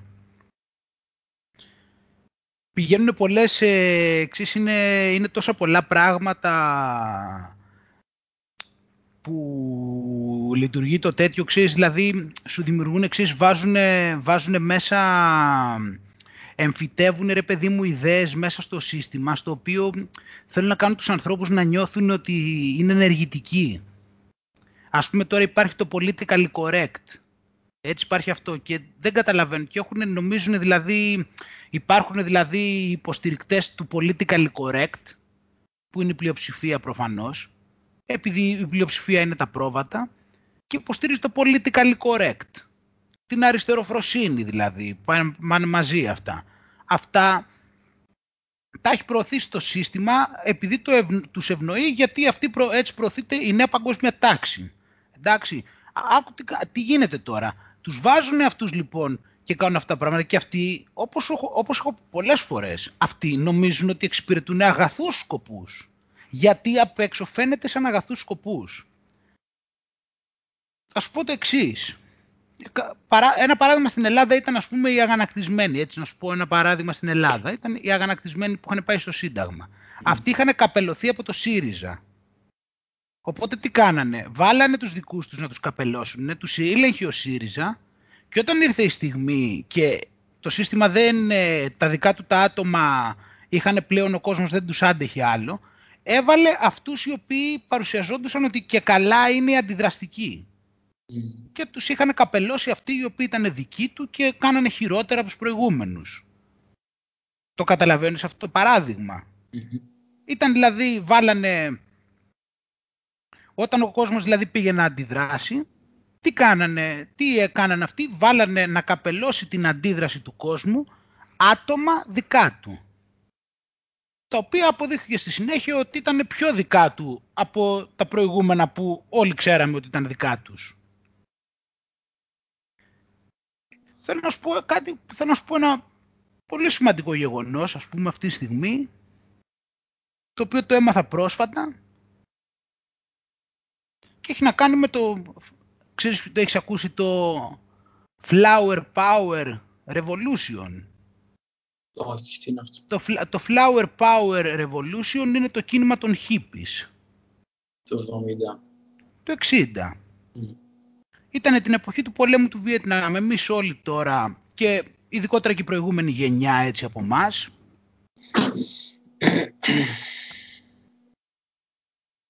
Καταλαβαίνεις πως έχουμε γαλουχηθεί σε ό,τι αφορά το κίνημα των χίπης, έτσι, ότι ήταν ένα κίνημα έτσι, πολύ ιδεολόγοι, έτσι, ειρηνόφιλοι, ότι αντιστεκόντουσαν στον πόλεμο του Βιετνάμ, ότι ήταν πολύ ειρηνόφιλοι, ξέρεις ότι ήταν τα παιδιά των λουλουδιών. Αυτό σου λέω το flower power. Mm-hmm. Που λέμε τα παιδιά των λουλουδιών. Ναι, ναι, ναι, ναι. Εμείς δεν έχουμε γαλουχηθεί έτσι με αυτό, δηλαδή έτσι ότι οι χίπιδες, ξέρω εγώ, που κάνανε οι ακτιβιστές, mm. που πηγαίνουν κόντρα στον πόλεμο του Βιετνάμ και αυτά και αντιστεκόντουσαν και κάνανε πορείες και δεν τους άρεσε ο πόλεμος και ήταν καλοί άνθρωποι και λέγανε, λέγανε sex, drugs and rock and roll. Και τέτοια πράγματα έτσι πώς το έχουμε όλοι στο μυαλό μας ξέρω εγώ. Δεν το έχουμε σαν έτσι κάτι αγαθό ας πούμε καλοπροαίρετο το οποίο προέκυψε από μόνο του. Ε; ναι. Λοιπόν υπάρχει ένα βιβλίο τώρα με μια πολύ βαθιά έρευνα τώρα και άμα δεις τι λέει μέσα λέει καταρχήν το κίνημα των hippies ήταν η κυριότερη βάση του, δηλαδή όλοι αυτοί οι προεξέχοντες, τα προεξέχοντα συγκροτήματα προερχόντουσαν από μια πολύ μικρή περιοχή η οποία λεγόταν Laurel Canyon. Αυτή ήταν στο Los Angeles. Αυτό είναι έρευνα, σου λέει υπάρχουν όλα αυτά τα στοιχεία. Θα σου πω, θα πω μερικά πραγματάκια μοναχα για αυτό το θέμα, Υπάρχει αυτή η περιοχή τώρα, το Laurel Canyon, το οποίο είναι στο Los Angeles. Εκεί τώρα, για κάποιο λόγο, φαινόταν πως ε, από την, ε, μετακόμισαν εκεί, ε, γιατί δεν ήταν από εκεί, αλλά εκεί ήταν το επίκεντρο, όπως αποδείχθηκε στη συνέχεια όλων αυτών οι οποίοι ξεπίδησαν από εκεί, όλων αυτών των καλλιτεχνών, οι οποίοι ήταν οι υποκινητες Όλοι αυτοί όμως δεν καταγόντουσαν από εκεί καταγόντουσαν από την Ουάσιγκτον. Και όχι μόνο καταγόντουσαν από την Ουάσιγκτον, αλλά ήταν και γη στρατιωτικών οι οποίοι πολεμούσαν στο Βιετνάμ. Και έχουμε και λέμε, δηλαδή τώρα από το, από το Laurel Canyon, που είναι μια πολύ μικρή περιοχή τώρα, έχουν βγει οι Doors, ο Jim Morrison, οι The Birds, ο Frank Zappa, οι Mamas and Papas, όλοι αυτοί τώρα λέμε γη στρατιωτικών οι οποίοι μετακόμισαν από την Ουάσιγκτον εκεί. Ήταν ο Neil Young, μέλη των The Monkeys, οι Beach Boys. Λαπαναγία. Εκεί στο Laurel Canyon επίσης υπήρχε μια εταιρεία παραγωγής ταινιών η οποία ανήκε στη CIA, χρηματοδοτούν από τη CIA και από το Air Force το Αμερικάνικο και έβγαλε 19.000 ταινίες, πολύ περισσότερες δηλαδή από το σύνολο του Hollywood της γύρω-γύρω περιοχής εκεί πέρα στο Λος Άντζελες. Αυτή η εταιρεία τώρα χρηματοδοτούταν, σου λέω, ανήκε και χρηματοδοτούταν από τη CIA και από την αεροπορία των Αμερικανών. Από εκεί, εκεί βγήκανε ταινίες του Walt Disney, η Marilyn Monroe και ένας νέος, επίσης βγήκε ένας νέος σκηνοθέτης από εκεί πέρα που λεγόταν Steven Spielberg.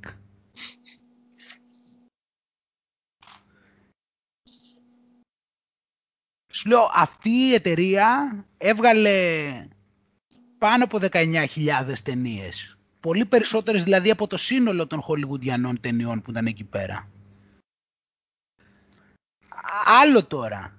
Δηλαδή, φαντάσου ρε παιδί μου να είναι τώρα, πώς λένε, ο Jim Morrison παράδειγμα να μένει, ξέρω εγώ, σε ένα σπίτι στο οποίο στον αποκάτω δρόμο, ξέρω εγώ, να μένει ο συμμαθητής του από τον υπηαγωγείο, ο οποίος ε, είχε μια κοπέλα που ο πατέρας της ε, ήταν στρατιωτικός και ασχολούταν, ξέρω εγώ, με, με πυρηνικά προγράμματα ε, και αυτή είχε ένα φίλο ο οποίος ε, ο πατέρας του ήταν, ξέρω εγώ, στο, στην αεροπορία των Αμερικανών η οποία έμενε στον παρακάτω δρόμο και μετά αυτός εκεί πέρα είχε ένα ξάδερφο ο οποίος ε, έμενε ξέρω εγώ στον αποκάτω δρόμο ο οποίος ε, και αυτός ασχολούταν με τα πυρηνικά προγράμματα και μετά από εκεί αυτός είχε ένα κολλητό ξέρω εγώ που πήγαινε με τον ε, γιο του στον υπηαγωγείο μαζί ο οποίος ε, και αυτός ξέρω εγώ ήταν στην, ε, ξέρω εγώ, στο πολεμικό ναυτικό στη CIA και κάτι τέτοιο. Και όλοι αυτοί όλος στοιχείως ξέρω εγώ μένανε στον ίδιο δρόμο. Δηλαδή στα λέω αυτά έτσι, με την, τα λέω αυτά τα πράγματα με την έννοια ότι είναι τόσο πολλά μαζεμένα που δεν μπορείς να πεις ξέρω εγώ ότι ήταν τυχαία ή ότι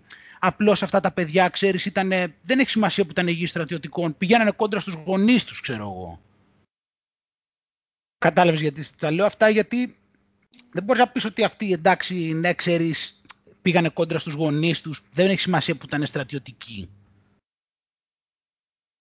Δηλαδή, μιλάμε τώρα για συγκροτήματα έτσι τώρα. Δηλαδή, δηλαδή συγκροτήματα που ήταν τα κορυφαία τότε και ναι. μένανε στον ίδιο δρόμο. Μένανε δηλαδή δύο τετράγωνα παραπέρα. Δηλαδή θα δώσω τώρα ο Μόρισον, ξέρω εγώ, να μένει με τους Μπέρντς, ξέρω εγώ, στο από κάτω τετράγωνο και στο δίπλα να μένει ο Ζάπα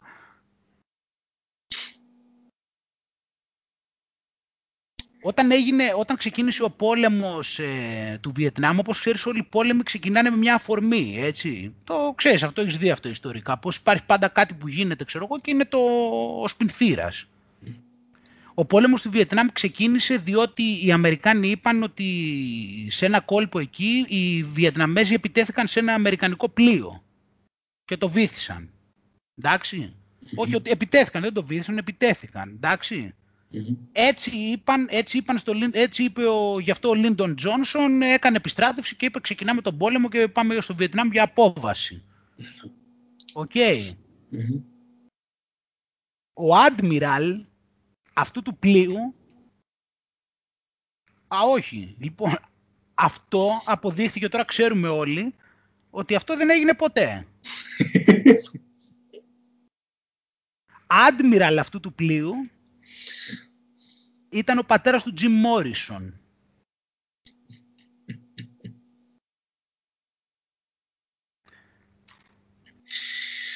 δηλαδή, βλέπεις ότι από εκεί πέρα, ξέρω εγώ, ήταν ο Τίμωθη Λύρη. Το ξέρω, Τίμωθη Λύρη. Όχι. Ο Τίμωθη Λύρη είναι ο πατέρας του LSD, ξέρω εγώ. Είναι από αυτούς που, μάλλον είναι, όχι πατέρας, είναι αυτός που προώθησε πιο πολύ το LSD.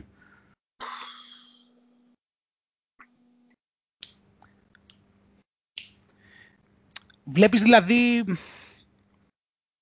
Αυτά τώρα είναι μερικά βασικά στοιχεία, δηλαδή βλέπεις δηλαδή ότι όλη αυτή η ιστορία όλη αυτή την εντύπωση που έχουμε, ξέρω εγώ, για το, για το κίνημα των λουλουδιών, ότι ήταν δηλαδή τέτοιο, βλέπεις ότι κάτι, δεν πήγε, κάτι πήγε πολύ άσχημα για εκεί.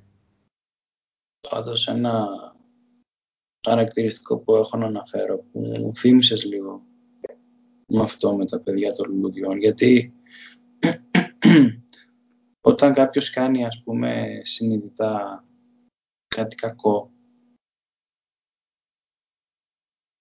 τον βολεύει να φτιάξει μία αντίθετη ομάδα η οποία θα είναι στην, ε, στο υπερβολικά καλό. Ναι, μα, περί αυτού πρόκειται. Μα το κάνει αυτό το πράγμα. Αυτό σου λέω γιατί, γιατί υπήρχε κόσμος που όντως ήταν ενάντιος. Αυτό λέμε και για να ναι, τον έχει υπό τον έλεγχό του. Ναι, φτιάχνουν όμως μια, μια, ομάδα η οποία να μην είναι ισορροπημένη. Να είναι επίτηδες στο, στο, στο ακραίο του. Με ακραία χαρακτηριστικά σε εισαγωγικά καλά. Γιατί το ένα ακραίο καλό και το ένα ακραίο κακό, ρε παιδί μου, θα, θα ισορροπήσουν, ας πούμε, κάποια στιγμή. Ενώ άμα ε, θα έπρεπε να υπάρξει κάποια ενώ το ουσιαστικό ρε παιδί μου είναι να κάποιο στο ενδιάμεσο. Στο να έχει ξέρεις στοιχεία ισορροπημένα. Ναι, και αυτό συμβαίνει το, συχνά. Δεν το κατάλαβα όμως. Γιατί να, τι εννοείς να ισορροπήσουν. Ε, το ιδανικό θα ήταν να υπάρχουν ομάδες ρε παιδί μου που να έχουν τα, αυτά που συζητάμε, τα ισορροπημένα χαρακτηριστικά.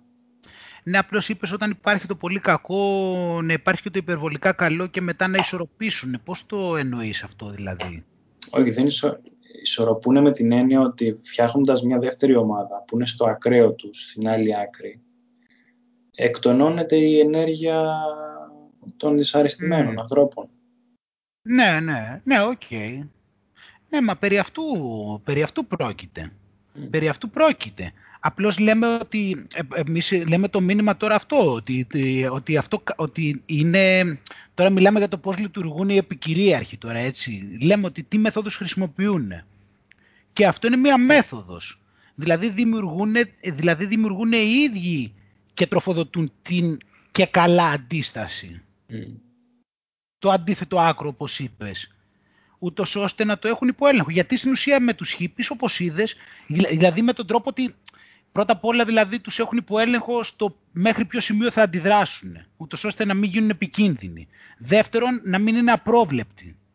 Να ξέρουν δηλαδή τι θα κάνουν, γιατί το ελέγχουν αυτοί, οπότε δεν είναι κάτι απρόβλεπτο, γιατί αυτό είναι το πρόβλημά τους. Είναι σημαντικό να μην είσαι απρόβλεπτος. Mm. Αν είσαι απρόβλεπτος έχουν πρόβλημα. Γι' αυτό είναι και η δημιουργικότητα που δεν θέλουν να έχουμε. Γιατί αν έχεις δημιουργικότητα, είσαι απρόβλεπτος.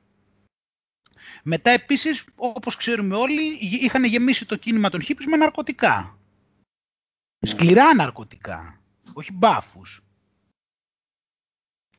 Και είναι τα μυαλά, τα μυαλά τους κοιμάς. Ε, βέβαια. Δηλαδή τους καταστέλανε και με αυτό. Είχαν, δηλαδή προωθούσαν όλη αυτή την οτροπία το τέτοιο. Γιατί και το Kidors, ας πούμε, το όνομά τους το πήραν από το βιβλίο του Huxley, The Doors of Perception. Mm. Ψυχεδέλεια δηλαδή. Εντάξει, όλα αυτά τέτοιο δίνανε και του δίνανε να καταλάβει.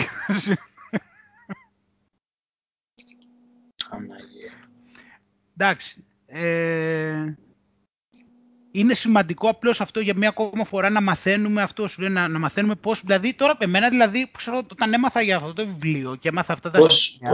Πώς έπεσε στα χέρια σου αυτό; Το είδα στο, σε κάποια βίντεο στο YouTube για αυτό το βιβλίο. Λέγεται, τώρα δεν θυμάμαι, δεν έχω σημειώσει το, το τίτλο αυτή τη στιγμή. Κάτσα να δεις... Ε, και να δεις ο συγγραφέας που έθανε πρόσφατα. Καλά εντάξει, αφού ψάχνω διάφορα. Τώρα πλέον αυτό έτυχε και τώρα στο αναφέρω γιατί τα έχουμε συνηθίσει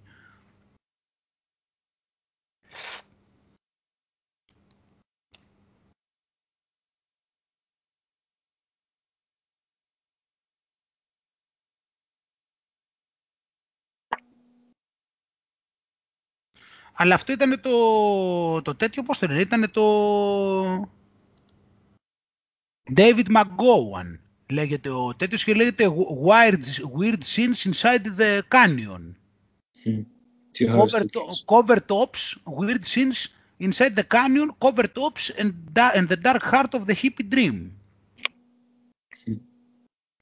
Να, και λέει Laurel Canyon in the 60s and early 70s was a magical place where musicians gathered to create much of the soundtrack to those times.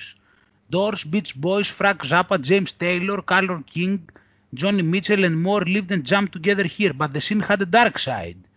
Many didn't make it out alive and many of those deaths remain shrouded in mystery. Κατάλαβες ότι έχουν χειρότερα τώρα. Έχουμε για σατανισμούς, για παιδοφιλίες. Το Woodstock ήταν κοντά εκεί. Αυτό δεν το ξέρω τώρα. Far more, far more integrated into the scene than most would like to admit was Charles Manson. Charles Manson. Ποιο Manson από εκεί πέρα. It, it also seems these colorful characters all coexisted alongside a covert military installation. coexisted alongside a covert military installation. Δηλαδή με στρατιωτικούς χέρι-χέρι.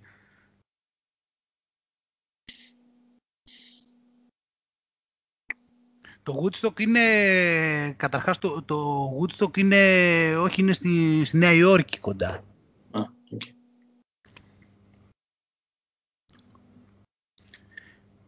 Τα λέμε αυτά τώρα για να, σαν ένα ακόμα παράδειγμα όλο αυτό ότι τα πράγματα είναι πάρα πολύ διαφορετικά. Και, και είναι και για μια ακόμα φορά, ξέρεις, για μια ακόμα φορά και μετά από αυτό, ξέρεις, βλέπω όλο αυτό το πράγμα, δηλαδή ότι οι ήρωες και όλα αυτά δεν είναι τυχαία πράγματα. Ειδικά έτσι τον τελευταίο αιώνα, αλλά και γενικότερα, δηλαδή όλα αυτά, γιατί ψάχνεις μέσα στην ιστορία, κατάλαβες, και βλέπεις ας πούμε ότι έργα τέχνης τελικά δεν έχουν δημιουργηθεί από αυτούς που λένε, δεν έχουν φτιαχτεί τότε που λένε, βιβλία έχουν γραφτεί από άλλους. Είναι γι' αυτό που ξεκίνησα, σου λέω στην αρχή, ότι πάει πάρα πολύ βαθιά αυτό το πράγμα έτσι και αν, ε, αν απλά οι περισσότεροι άνθρωποι έχουν συνηθίσει να λένε «Α, καλά δεν με νοιάζει, εγώ ξέρω και αυτά είναι μαλακίες», κάνουν πολύ μεγάλο λάθος, είναι πολύ βαθιά ανοιχτωμένοι. Δεν είναι καθόλου απλά τα πράγματα και αν το ψάξεις το πράγμα και αναρωτηθείς λιγάκι θα καταλάβεις ο καθένας δηλαδή θα καταλάβει ότι δεν έχει ψάξει αρκετά από για ποιο, αν αξίζει τον κόπο να θεωρεί δεδομένα πράγματα που θεωρεί. Και γιατί τα θεωρεί δεδομένα, από πού προέρχονται, ποιος τα είπε δηλαδή. Τώρα αυτό πάλι μπορεί να ακούγεται παροχημένο, αλλά σου λέω σε βάθος χρόνου ε, αν κάποιος πραγματικά δηλαδή τον ενδιαφέρει και εντάξει θέλει απλά να κάθεται να λέει δεν, μένα δεν με νοιάζει και αυτά εντάξει άμα θέλει να λέει μένα δεν με νοιάζει εντάξει OK okay. αλλά αν θέλει να ενδιαφέρεται να καταλάβει κάποια πράγματα καλό είναι να καταλάβει και να αναλογιστεί ότι τα πιο πολλά πράγματα που δεν έχει αμφισβητήσει καλό είναι να το κάνει γιατί αν το αμφισβητήσει θα δει ότι ε, αυτά του τα έχουν πει κάποιοι οι οποίοι τίθενται υπό αμφισβήτηση παρότι μπορεί να νόμιζε ότι δεν τίθενται. Γιατί το παίρνει, ξέρεις, ε, ναι εντάξει όλοι το λένε και ναι εντάξει αλλά χαίρω πολύ κι οι. Αυτοί που τα λένε τι είναι, ναι εντάξει. Αλλά αυτό Άγγελε όλοι τα λένε, έχει... Ε, γιατί ο άλλος τι κάνει; Ε, ναι, γιατί ο άλλος τι κάνει; Δηλαδή, εγώ, ας πούμε, ξέρω εγώ, πες ότι σπουδάζω ιστορία, ας πούμε, έτσι. Ωραία, πάω στο πανεπιστήμιο, στο σχολείο μου μαθαίνουν συγκεκριμένα πράγματα. Να τώρα στην Ελλάδα, όπως καταλαβαίνεις τώρα βλέπεις με τη Μακεδονία, τα αλλάξαν τα βιβλία ήδη. δηλαδή, δηλαδή είναι τόσο ξεκάθαρα αυτά που κάνουν. Αλλάξαν τώρα, αλλάζουν τα βιβλία έτσι με τη Μακεδονία. Ήδη αυτή τη στιγμή τώρα που μιλάμε τα αλλάζουν. Εντάξει. Mm. Αλλάζουν τα βιβλία. Μετά στα πανεπιστήμια, αλλάζουν και τα βιβλία στα πανεπιστήμια. Ωραία, εγώ πες, ξέρεις, δηλαδή σπουδάζω εγώ ιστορία, έτσι. Ωραία. Πάω στο σχολείο, μαθαίνω αυτά τα βιβλία. Πάω στο πανεπιστήμιο, μαθαίνω τα αντίστοιχα βιβλία. Ωραία. Μετά είμαι πτυχιούχος ιστορίας, έτσι. Έχω bachelor, εγώ. Μεταπτυχιακό ιστορία. Ωραία, είμαι ιστορικός, επιστήμονας. Σου λέω μετά, ναι, όχι, η Μακεδονία δεν είναι ελληνική. Ωραία. Α, εντάξει, το είπε επιστήμονας. Και φτάνει σε βάθος χρόνου, Μα αυτό λέμε. Σου δημιουργούν τέτοιο, θα πει μετά, α, ναι, το είπε αυτός, λέει, είναι επιστήμονας. Γιατί τώρα μπορεί να υπάρχουν αντιδράσεις, αλλά δεν ξέρεις μετά από 40 χρόνια τι θα γίνει. Όταν έχουν μεγαλώσει και Δεν τα ξεχνάνε. Μα αυτό, είναι το, μα αυτό είναι το πλάνο. Μα αυτός είναι ο σκοπός. Ότι μα κάνουν πράγματα. Μα γι' αυτό δεν αλλάζουν τα ονόματα και τα βιβλία και αυτά. Για να περάσει το υποσυνείδητό μας. Μα όλη αυτή η ιστορία γιατί γίνεται, οι σημαίες, τα, τα σύμβολα, αυτά γιατί γίνεται, για να περάσει το υποσυνείδητο. Μα όλο αυτό που λέμε πάνω, όλα αυτά τα πράγματα που λέμε, ότι έχουμε ξεχάσει ποιοι είμαστε, γι' αυτό έχει γίνει. Αυτό είναι το ίδιο πράγμα. Αυτό που λέμε ότι είμαστε, που νομίζουμε ότι είμαστε έτσι και ότι πρέπει να έχουμε καριέρα και τέτοια, γιατί έχει γίνει; Γιατί έχουν διαγράψει κάποια βιβλία, γιατί έχουν γράψει τα βιβλία όπως θέλουν, γιατί έχουν αλλάξει τα σύμβολα, γιατί έχουν σκοτώσει ανθρώπους οι οποίοι λέγανε την αλήθεια, γιατί έχουν καταστρέψει λαούς οι οποίοι λέγανε, είχαν στην κουλτούρα τους αυτά τα στοιχεία. Ε, αυτό δεν λέμε. Και αυτά μετά με το πέρασμα του χρόνου δεν μας τα λέει κανένας. Εμείς είμαστε στενοκέφαλοι, λέμε «Α, για να το λέει το σχολείο, κάτι θα ξέρει το σχολικό βιβλίο». Δεν ξέρετε, το είπε ο Πρωθυπουργός, κάτι θα ξέρει, το σχολικό βιβλίο κάτι θα ξέρει, το είπε ο επιστήμονας που τελείωσε το Πανεπιστήμιο της Κολάρας κάτι θα ξέρει. Εντάξει, έτσι έχει γίνει. Τι, δεν γίνεται κάτι διαφορετικό. Απλώς νομίζω τώρα γίνεται πιο απότομα. Αυτό.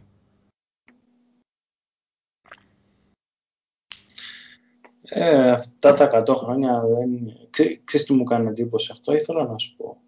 Και ε, μου το ξύπνησε πάρα πολύ το, το Walden. Αναφέρεται το, το, το, ο θωρός στο παρελθόν και το αναφέρει σαν κάτι να είναι γνώριμο, σαν να είναι κάτι κοντινό. Το παρελθόν. Ναι, σαν να υπάρχουν συνδέσεις, ρε παιδί. Μιλάει για παλιότερους, ας πούμε, συγγραφείς, για παλιότερα πράγματα, λες και είναι κάτι πολύ κοντά του, ας πούμε. Λες και δεν έχουν αλλάξει, ας πούμε, τόσο τα πράγματα και μπορείς να πάρεις. Όταν ε, όμως από το 1900 και μετά προσπαθούν να φτιάξουν ένα κόσμο όλο και διαφορετικό, όλο και διαφορετικό, όλο και διαφορετικό. Mm. Μιλάς, ας πούμε, για πριν 20 χρόνια και νιώθεις ότι μιλάς για άλλο πλανήτη. Ναι. και ξεκόβεις τελείως ας πούμε, από παλιά πράγματα. Δηλαδή, όλοι, όλοι οι παλιότεροι έχουν γίνει καρικατούρες, σαν να μην έχουν υπάρξει, ας πούμε, σαν άνθρωποι. Σαν επιστημονική φαντασία, ε. σαν να είναι τίποτα ναι. ήρωες από κόμιξ. Ναι, τελείως. Mm. Ναι. Ναι, όχι, αυτό είναι, ένα, αυτό είναι πραγματικά ένα πολύ τέτοιο και όχι μόνο αυτό, δηλαδή βάλετε κιόλας. Τελείως. Είναι δηλαδή... Αυτό βλέπεις ότι όλο αυτό το πράγμα, δηλαδή ότι η αναφορά περί αυτών των ζητημάτων ότι και καλά θεωρείται φασιστική, ότι θεωρείται, ξέρω εγώ, ετεροχρονισμένη, παράλογη. Μα και οι αναφορές, ας πούμε, όταν πας σε ένα σχολείο και σου, θα σου λέει ρε παιδί μου ότι ξέρεις κάτι, εγώ σου διδάσκω έναν αρχαίο συγγραφέα ή οτιδήποτε. Το γεγονός ότι το κάνει με έναν τρόπο, ρε παιδί μου, που ξενερώνει τη ζωή σου. Σου λέει, εγώ στο έδειξα. Τελικά αυτό που σου μένει είναι μια απέχθεια. Καλά, δηλαδή, τώρα μιλάς για το εκπαιδευτικό σύστημα γενικώς. Ε, ναι. ναι, αλλά θα βγει και θα σου πει ρε παιδί μου ότι ξέρεις, εγώ στα έδειξα. Ναι, ό,τι σου έδειξε, εντάξει. Ναι. Εντάξει, τώρα λες για το εκπαιδευτικό σύστημα γενικώς. Ε, ναι, γιατί είναι και η μόνη, στην τελική μόνη, ας πούμε, επαφή που έχω με τέτοια πράγματα. Γιατί αυτό που έχουμε πει κατά καιρούς, okay, άμα δεν το δεις ρε παιδί μου στο σχολείο, πού θα το δεις. Υπάρχει κάπου αναφορά; Ε, καλά, εντάξει, τώρα γιατί υπάρχει το σχολείο άμα είναι έτσι; Δηλαδή πηγαίνεις τόσες ώρες εκεί πέρα, δεν θα να μην το πούνε και εκεί πέρα πας, ξοδεύεις τα. Ε, σε, λίγο, σε λίγο θα το πούνε. Ε, δεν θα το πούνε γιατί δεν σου κάνουν προπαγάνδα. Mm. Ε, σε λίγο ούτε καν θα το πούνε καν. Mm. Μα αφού ήδη έχουν βγει πόσα πράγματα, δεν βγάλανε τον επιτάφιο του Περικλή, ήδη έχουν βγάλει ε, τα λατινικά, τα αρχαία τα έχουν μειώσει. Δεν ξέρω. Μα αυτό δεν. Αυτό, έχεις ακούσει αυτό τώρα. Α, πω, τι μου ήρθε, αυτό, έχεις ακούσει αυτό που λένε ότι τα αρχαία και τα λατινικά ότι είναι νεκρή γλώσσα; Το έχεις ακούσει αυτό; Αυτό έχεις ακούσει αυτό, έτσι; Α, αυτό το καταλαβαίνεις τώρα πώς συνδέεται με αυτά που λέμε; Για ποιο λόγο λένε ότι είναι νεκρή γλώσσα; Νεκρή. Δηλαδή, δηλαδή τα ελληνικά είναι άσχετα. Εννοεί μάλλον, εννοεί μάλλον ότι θέλουν να είναι άσχετα. Να μιλάμε, ξέρω εγώ, γκρίκλις, να μιλάμε αγγλοελληνικά, ξέρω εγώ. Όντως θέλουν να είναι νεκρή γλώσσα, να μην έχουν σχέση. Γιατί κανονικά τα νέα ελληνικά έχουν σχέση, αλλά μάλλον αυτοί δεν θέλουν να έχουν από αυτό που θεωρούμε νέα ελληνικά. Ε, γιατί εξ αντικειμένου δεν θέλουν να έχουμε σχέση και με οτιδήποτε σχετίζεται με το παρελθόν. Άρα... Ε, όλα αυτά που λέμε είναι γι' αυτό και το, και το πουλάνε ότι είναι νεκρή γλώσσα. Άστινα τώρα αυτή να πάει εκεί, άστινα εκεί να κάθεται. Δεν ξέρω, Άγγελα, νομίζω ότι θα σου πω και κάτι που το έχω παρατηρήσει. Ε, μειώνεται και το σπάνερ, επειδή μου, του, του πόσο μπορείς να ε, πώς το λένε, να αφομοιώσεις πράγματα. Μου έχει κάνει εντύπωση το γεγονός ότι όσο περνάει ο καιρός, ε,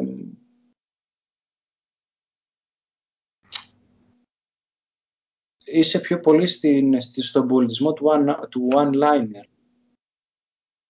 Δηλαδή μια φράση, άντε και μια πρόταση, ρε παιδί μου το πολύ. Δηλαδή στο, στο μέλλον θα, θα δυσκολεύονται πολλοί άνθρωποι να, πιο πολλοί άνθρωποι να διαβάζουν βιβλία, γιατί θα τους είναι πολύ δύσκολο. Ναι, νομίζω αυτό το έχουμε ξαναπεί κιόλας. Είναι ένα θέμα. Ναι, δηλαδή, άμα είναι πάνω από δύο κουβέντες, δεν, τις, δεν τις διαβάζει ο άλλος. Και νομίζω ότι σε έναν βαθμό ισχύει και έχει επηρεάσει και εμένα, να σου πω την αλήθεια. Ναι, OK. Okay. Καλά, εγώ δεν πιστεύω τώρα ότι σε έχει επηρεάσει ένα πολύ. Εντάξει, γιατί εσύ διαβάζεις πολλά βιβλία. Οπότε εντάξει, δεν νομίζω τώρα. ίσως τα παραλέ. Μπορεί να σε έχει επηρεάσει δηλαδή, αλλά ε, εντάξει. Α, μου κάνει εντύπωση όμως και το World, που δεν. Ε, τι να σου πω. Ε, εντάξει, με, δυσκολεύει, με δυσκολεύει ακόμα με δυσκολεύει, ας πούμε, το γεγονός ότι έχει τόσο, τόσο ουσία ας πούμε, κάθε φράση που, θα, που δεν μπορώ να το, τι να σου πω, δεν ξέρω. Μπορεί να είναι, ξέρεις, υπερβολικό, αλλά σίγουρα στο μέλλον θα δεις κάτι τέτοια πράγματα από παιδιά. Θα τους βάζεις, ας πούμε, κάτι που θα είναι, ξέρεις, 10 σελίδες και πολύ υλικό μέσα σημαντικό και θα... δεν θα μπορούν, ας πούμε, να το επεξεργαστούν. Μα ήδη το βλέπω. Και εσύ ότι αυτή τη στιγμή τους αρέσει και πάρα πολύ το τέτοιο. Δηλαδή τους αρέσουν οι, οι αόριστες ρίσεις. Πολύ. Τους αρέσουν ε, τους αρέσουν πολύ οι αόριστες ρίσεις ε, που είναι μια πρόταση. Βλέπεις δηλαδή ότι πιο πολύ αυτή τη στιγμή είμαστε στη φάση ο άλλος γράφει, δηλαδή βάζει, μια, βάζει μια selfie και βάζει και μια αόριστη ρίση. Δηλαδή λέει, ξέρω εγώ, να είσαι εκεί που είναι η ψυχή σου.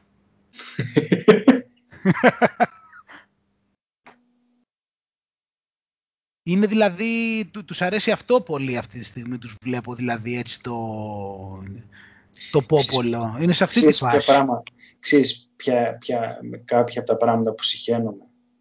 Συχαίνομαι όμως. Ναι, τι. Τα, τα σλόγανα των, από τις διαφημίσεις. Όταν ξεκίνησε αυτό να σου, να σου δείχνει κάτι και να σου πετάει ένα πράγμα, λες και είναι το πιο βαθιστόχαστο. Και Α, πολλές φορές το... το κάνει, ναι, ναι. Και να γίνεται το μυαλό σου κοιμάς Δηλαδή, η ζωή είναι μάλιστα, ναι. Και λες Α. τώρα, ρε μπας και ισχύει, ας πούμε, αυτό το πράγμα. Ε, τι να ισχύει, γιατί ξέρεις τι εννοεί. Να ισχύει τι, ε, πρέπει να καταλάβεις πρώτα τι εννοεί για να καταλάβεις, για να σκεφτείς αν ισχύει. Μα σου δείχνει ένα προϊόν και σου πετά μια φράση που δεν, δεν κάθεσαι και στη διαδικασία, δεν, δεν μπαίνεις και στη διαδικασία να πεις αν ισχύει ας πούμε, αυτό το πράγμα στη, στη, στη ζωή, όχι. Σου πετάει μια, ουσιαστικά είναι σαν φιλοσοφική ρίση. Και μια ναι, η οποία είναι μια πατάτα, ναι, αλλά Ναι, αλλά δυστυχώς για μια ακόμα φορά θα πούμε ότι οι άνθρωποι δυστυχώς ε, οι περισσότεροι δεν έχουν την ποιότητα να διαβάσουν πίσω από τις λέξεις. Δηλαδή στους ανθρώπους αρέσει η επιφάνεια. Ναι. Δυστυχώς είναι θλιβερό, είναι πάρα πολύ, δηλαδή με απογοητεύει τόσο πολύ, αλλά στους ανθρώπους αρέσει η επιφάνεια. Γι' αυτό σου λέω, του λες του άλλου δηλαδή να είσαι εκεί που είναι η ψυχή σου. Και αυτό του αρέσει γιατί έχει ωραίες λέξεις. Είναι οι ωραίες λέξεις. Όχι το περιεχόμενο ότι είναι βαθιστόχαστο. Οι λέξεις. Γι' αυτό και με, οπότε στη διαφήμιση βλέπεις τις λέξεις, βλέπεις από πίσω το, το τι σου δείχνει, βλέπεις τη μουσική. Επειδή όμως το, ανθρώπινος εγκέφαλος είναι έτσι φτιαγμένος που να λειτουργεί με συνδέσεις. Όταν γίνει μια σύνδεση πολύ πιο δυνατή, η αδύνατη ας πούμε αρχίζει και πάει περίπατο. Όταν συνδέεις, συνδέεις μια φιλοσοφική ρίση με ένα προϊόν, ε, μετά θα αρχίσουν να γίνονται συνδέσεις έτσι στο μυαλό σου. Και όταν ακούσεις κάτι αντίστοιχο από κάποιο άλλο βιβλίο, φιλοσοφικό ή οτιδήποτε, θα σου φανεί παράξενο θα σου φανεί παράξενο ή θα το συνδέσεις με το προϊόν; Θα έχει συνδέσει το προϊόν με το φιλοσοφικό. Άμα βγαίνει ένα, βγαίνει ένα προϊόν και σου λέει, ξέρω εγώ, η ζωή είναι, είναι να απολαμβάνεις. Ε, μετά θεωρείς, ναι, εντάξει, okay, η ζωή είναι να απολαμβάνεις, άρα να απολαμβάνεις και αυτά τα προϊόντα, ρε παιδί μου, το οτιδήποτε. Όταν ναι. διαβάζεις από κάπου αλλού, ρε παιδί μου, ότι η ζωή είναι κάτι άλλο,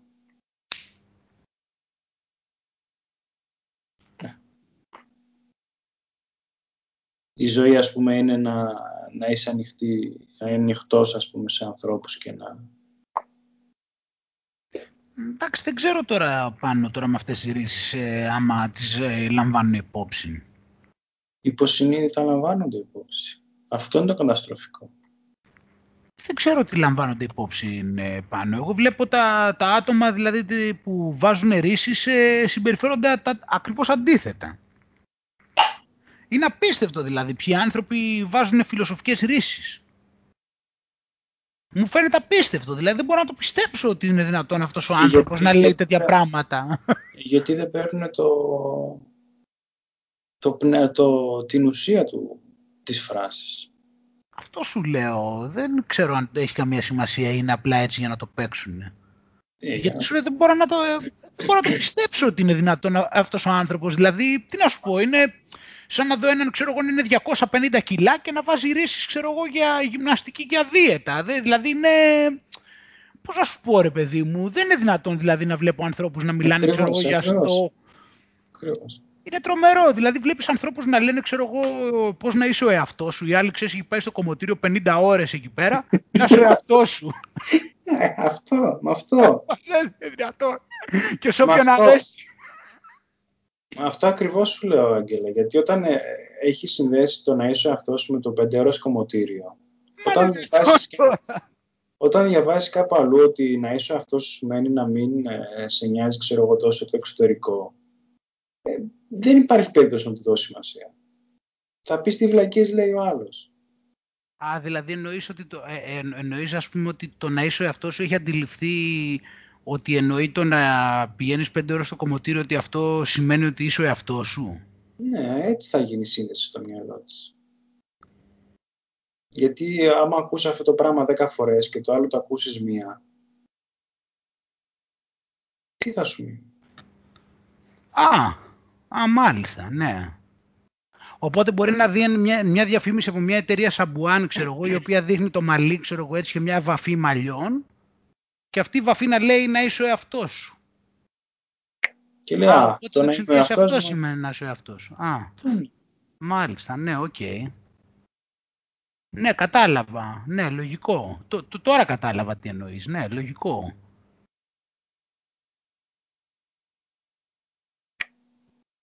Ακόμα ένας τρόπος να αποδυναμώσεις, ας πούμε, τα διδάγματα του, του παρελθόντος συνδέοντας μια φράση με κάτι τελείως πάσχετο που δεν έχει καμιά σχέση. Δηλαδή αυτό, αυτό έγινε τυχαία.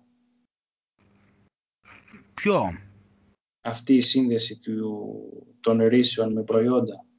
Να, εγώ προσωπικά νομίζω ότι δεν έγινε καθόλου τυχαία. Ναι, ναι.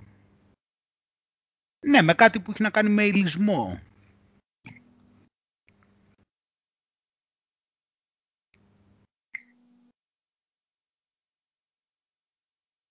Ο ενδιαφέρον αυτό, όλο αυτό για το πώς, το πώς περνάμε στη μετάβαση δηλαδή, ότι παίρνουμε τις, ε, τις αρχαίγονες αξίες της πνευματικότητας και τις υλικοποιούμε. Mm. Ενδιαφέρον αυτό. Ε, παίρνεις κάτι το οποίο είναι σοφό και το συνδέεις με μια φλακία και το αποδυναμώνεις. Mm.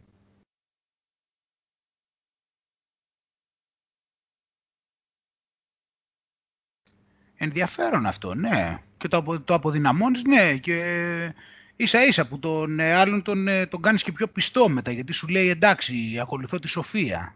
Mm.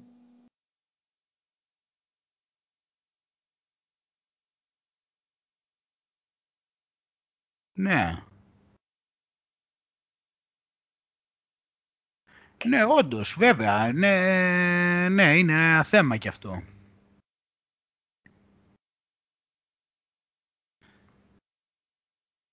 Τι να πω ρε παιδί μου, θα, θα δούμε, δεν ξέρω, θα δούμε. Θα ανακάμψουμε σε αυτή τη ζωή, θα ανακάμψουμε σε άλλη.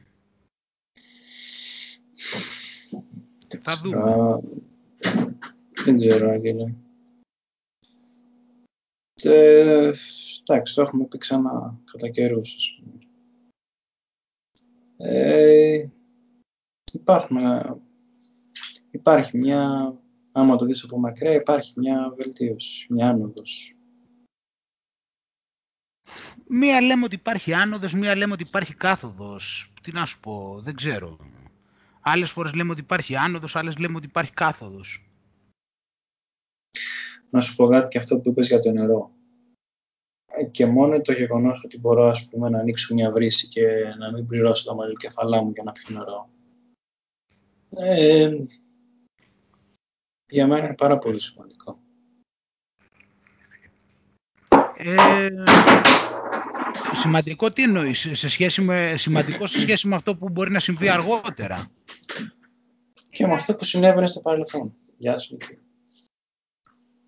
Σου λέει συγχαρητήρια, λέει. Α, ευχαριστώ. ευχαριστώ. Ευχαριστεί, ναι. Γιατί έχω τα, έχω τα ακουστικά τώρα, γι' αυτό και δεν ακούει. Mm. Αυτό τι εννοείς δηλαδή με το... Και πριν 50 χρόνια έπρεπε να περπατάς μέχρι τη διόλου μάνα για να πάρεις νερό. Εντάξει, αυτά γίνονται γιατί... Εντάξει, αυτό όμως, ε, όπως έχουμε καταλάβει, γίνεται γιατί πρέπει να μας δω, χρυσώσουν το χάπι. Να μας πούνε ότι να προχωράμε, αφού βελτιώνεται η τεχνολογία. Στην αρχαία Ελλάδα πάνω τώρα... Η τεχνολογία ήταν πολύ πιο πάνω από τη σημερινή. Στην αρχαία Ελλάδα υπήρχε ο, ο μηχανισμός των αντικειθήρων, ήταν μηχάνημα για παιδιά και το είχαν για να...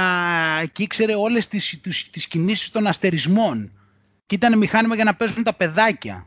Και ήξερε όλο το σύμπαν, όλο το ηλιακό σύστημα πώς κινείται εκεί πέρα και όλες, όλοι οι πλανήτες. Και το είχαν για τα παιδάκια. Και αυτό είναι, μιλάμε, η μεγαλύτερη ανα, ανακάλυψη που έχει βρεθεί. Να, ναι, στην αρχαία Ελλάδα. Να σου πω δύο πράγματα εντάχει, μην τα ξεχάσω. Πρώτον, αυτό που μου είπες, μου θύμισε λίγο, ξέρεις, υπάρχει ένα μουσείο εδώ με, με αρχαίες ελληνικές... Ε... Αυτό είναι καινούριο τώρα. Ε, έχεις πάει. Ναι, αφού τώρα, τώρα δεν φτιάχτηκε αυτό, πόσο έχει, κάτω από ένα χρόνο, δεν έχει. Όχι, έχει, έχει, έχει κάνει δύο-τρία χρόνια. Θα ήταν ενδιαφέρον. Ε, ό,τι, μας, ό,τι επιτρέψανε, ό,τι τους επιτρέψανε να δείξουν. Mm. Ε, ναι, εντάξει. Και δεύτερον, ε, θα πάει ένας φίλος μου, θα πάει του χρόνου Φιλιππίνες. Α, ωραία φάση. Και μου έχει πει καλά λόγια. Εννοείται ότι θα αξίζει, ναι. Οι Φιλιππίνες πρώτα απ' όλα έχει το μεγάλο πλεονέκτημα ότι είναι μεγάλο σύμπλεγμα νησιών. Θα γίνεται χαμός εκεί. Θα μπορείς να πηγαίνεις τσουπ τσουπ από νησάκι σε νησάκι. Mm. Εγώ είχα γνωρίσει, όταν πήγα στη Halong Bay, ε, που έκανα τότε στο Halong Bay που μείναμε το βράδυ σε πλοίο στο τέλος πάντων αυτό εκεί το πλοιαράκι που είχε στην καμπίνα οπότε ήμουνα δύο μέρες με ένα γκρουπ εκεί και έκανα παρέα με ένα Φιλιππινέζο εκεί και με τη γυναίκα του. Και έμαθα αρκετά πράγματα. Και είμαστε τώρα φίλοι και στο facebook και αυτά, μιλάγαμε πολύ με αυτόν. Δηλαδή αυτός ήξερε πολλά έτσι για οικονομία και τέτοια, ήταν έξυπνος. Δεν έμοιαζε και πολύ με Φιλιππινέζο όπως το έχεις στο στυλ, δηλαδή να είναι κοντούλης και τέτοια. Αυτός πρέπει να έχει και κάποια καταγωγή και από Ολλανδία κάτι τέτοιο. Ήταν δηλαδή πιο ψηλός και αυτά, σωματώδης. Δεν είχε αυτό το κλασικό των Φιλιππινέζων που είναι μικρόσωμοι. Mm. Και αυτά είναι και ήξερε και έμαθα πράγματα και αυτόν, γι' αυτός ασχολούταν και όλας. Ήξερε και πράγματα γενικώς. Ήξερε και για Rothschild, ήξερε γενικά για οικονομία. Yeah. Ήξερε πράγματα και κάναμε καλές συζητήσεις εκεί στη Halong Bay που κάναμε την κρουαζιέρα. Ε, και τον έχω και στο facebook και μου έχει πει εντάξει αυτός βέβαια στη Μανίλα μένει ε, αλλά είπαμε διάφορα πράγματα. Σίγουρα και εγώ πιστεύω ότι είναι πολύ ωραία στις Φιλιππίνες. Ε, αυτό. Άγγελε να το κλείσουμε σιγά σιγά γιατί πρέπει να φύγω αυτό ναι. που σου είπα 8 η ώρα. Ναι, ναι, OK. Okay. Ε, 8 πήγε, ναι, ε, εντάξει. OK, okay, εντάξει, πάνω. Τα λέμε την επόμενη, θα έχουμε κλείσει και ένα χρόνο. Ε... Πω, πω, καλά. Μια χαρά, εντάξει. Και όχι, ξέρεις, σκέφτομαι, δηλαδή τώρα αυτό σήμερα είναι πιο το 42, νούμερο 42. Ποιο είναι σήμερα, 42 νομίζω είναι. Α, δεν ξέρω. Ε, ναι. Νομίζω πρέπει να είναι το νούμερο 42. Ε, άμα εξαιρέσεις, δηλαδή, χάσαμε το. Δηλαδή, είμαστε ότι έχουμε κρατήσει και τέτοιο. Αυτό θέλω να σου πω. Δηλαδή, είμαστε αρκετά τυπικοί στο ραντεβού αυτό το χρόνο και πιο πριν ήμασταν, δηλαδή, πριν ξεκινήσουμε να τα ηχογραφούμε. Αλλά Δηλαδή, αν βάλεις ότι έχουμε τρει-τέσσερι περιπτώσεις που κάτι έγινε με την ηχογράφηση, δηλαδή δεν γράφτηκε ή χάλασε ή δεν ηχογράφησα εγώ και αυτά. Έχουμε μετά και το καλοκαίρι, δηλαδή σύνολο έπρεπε να είναι 52.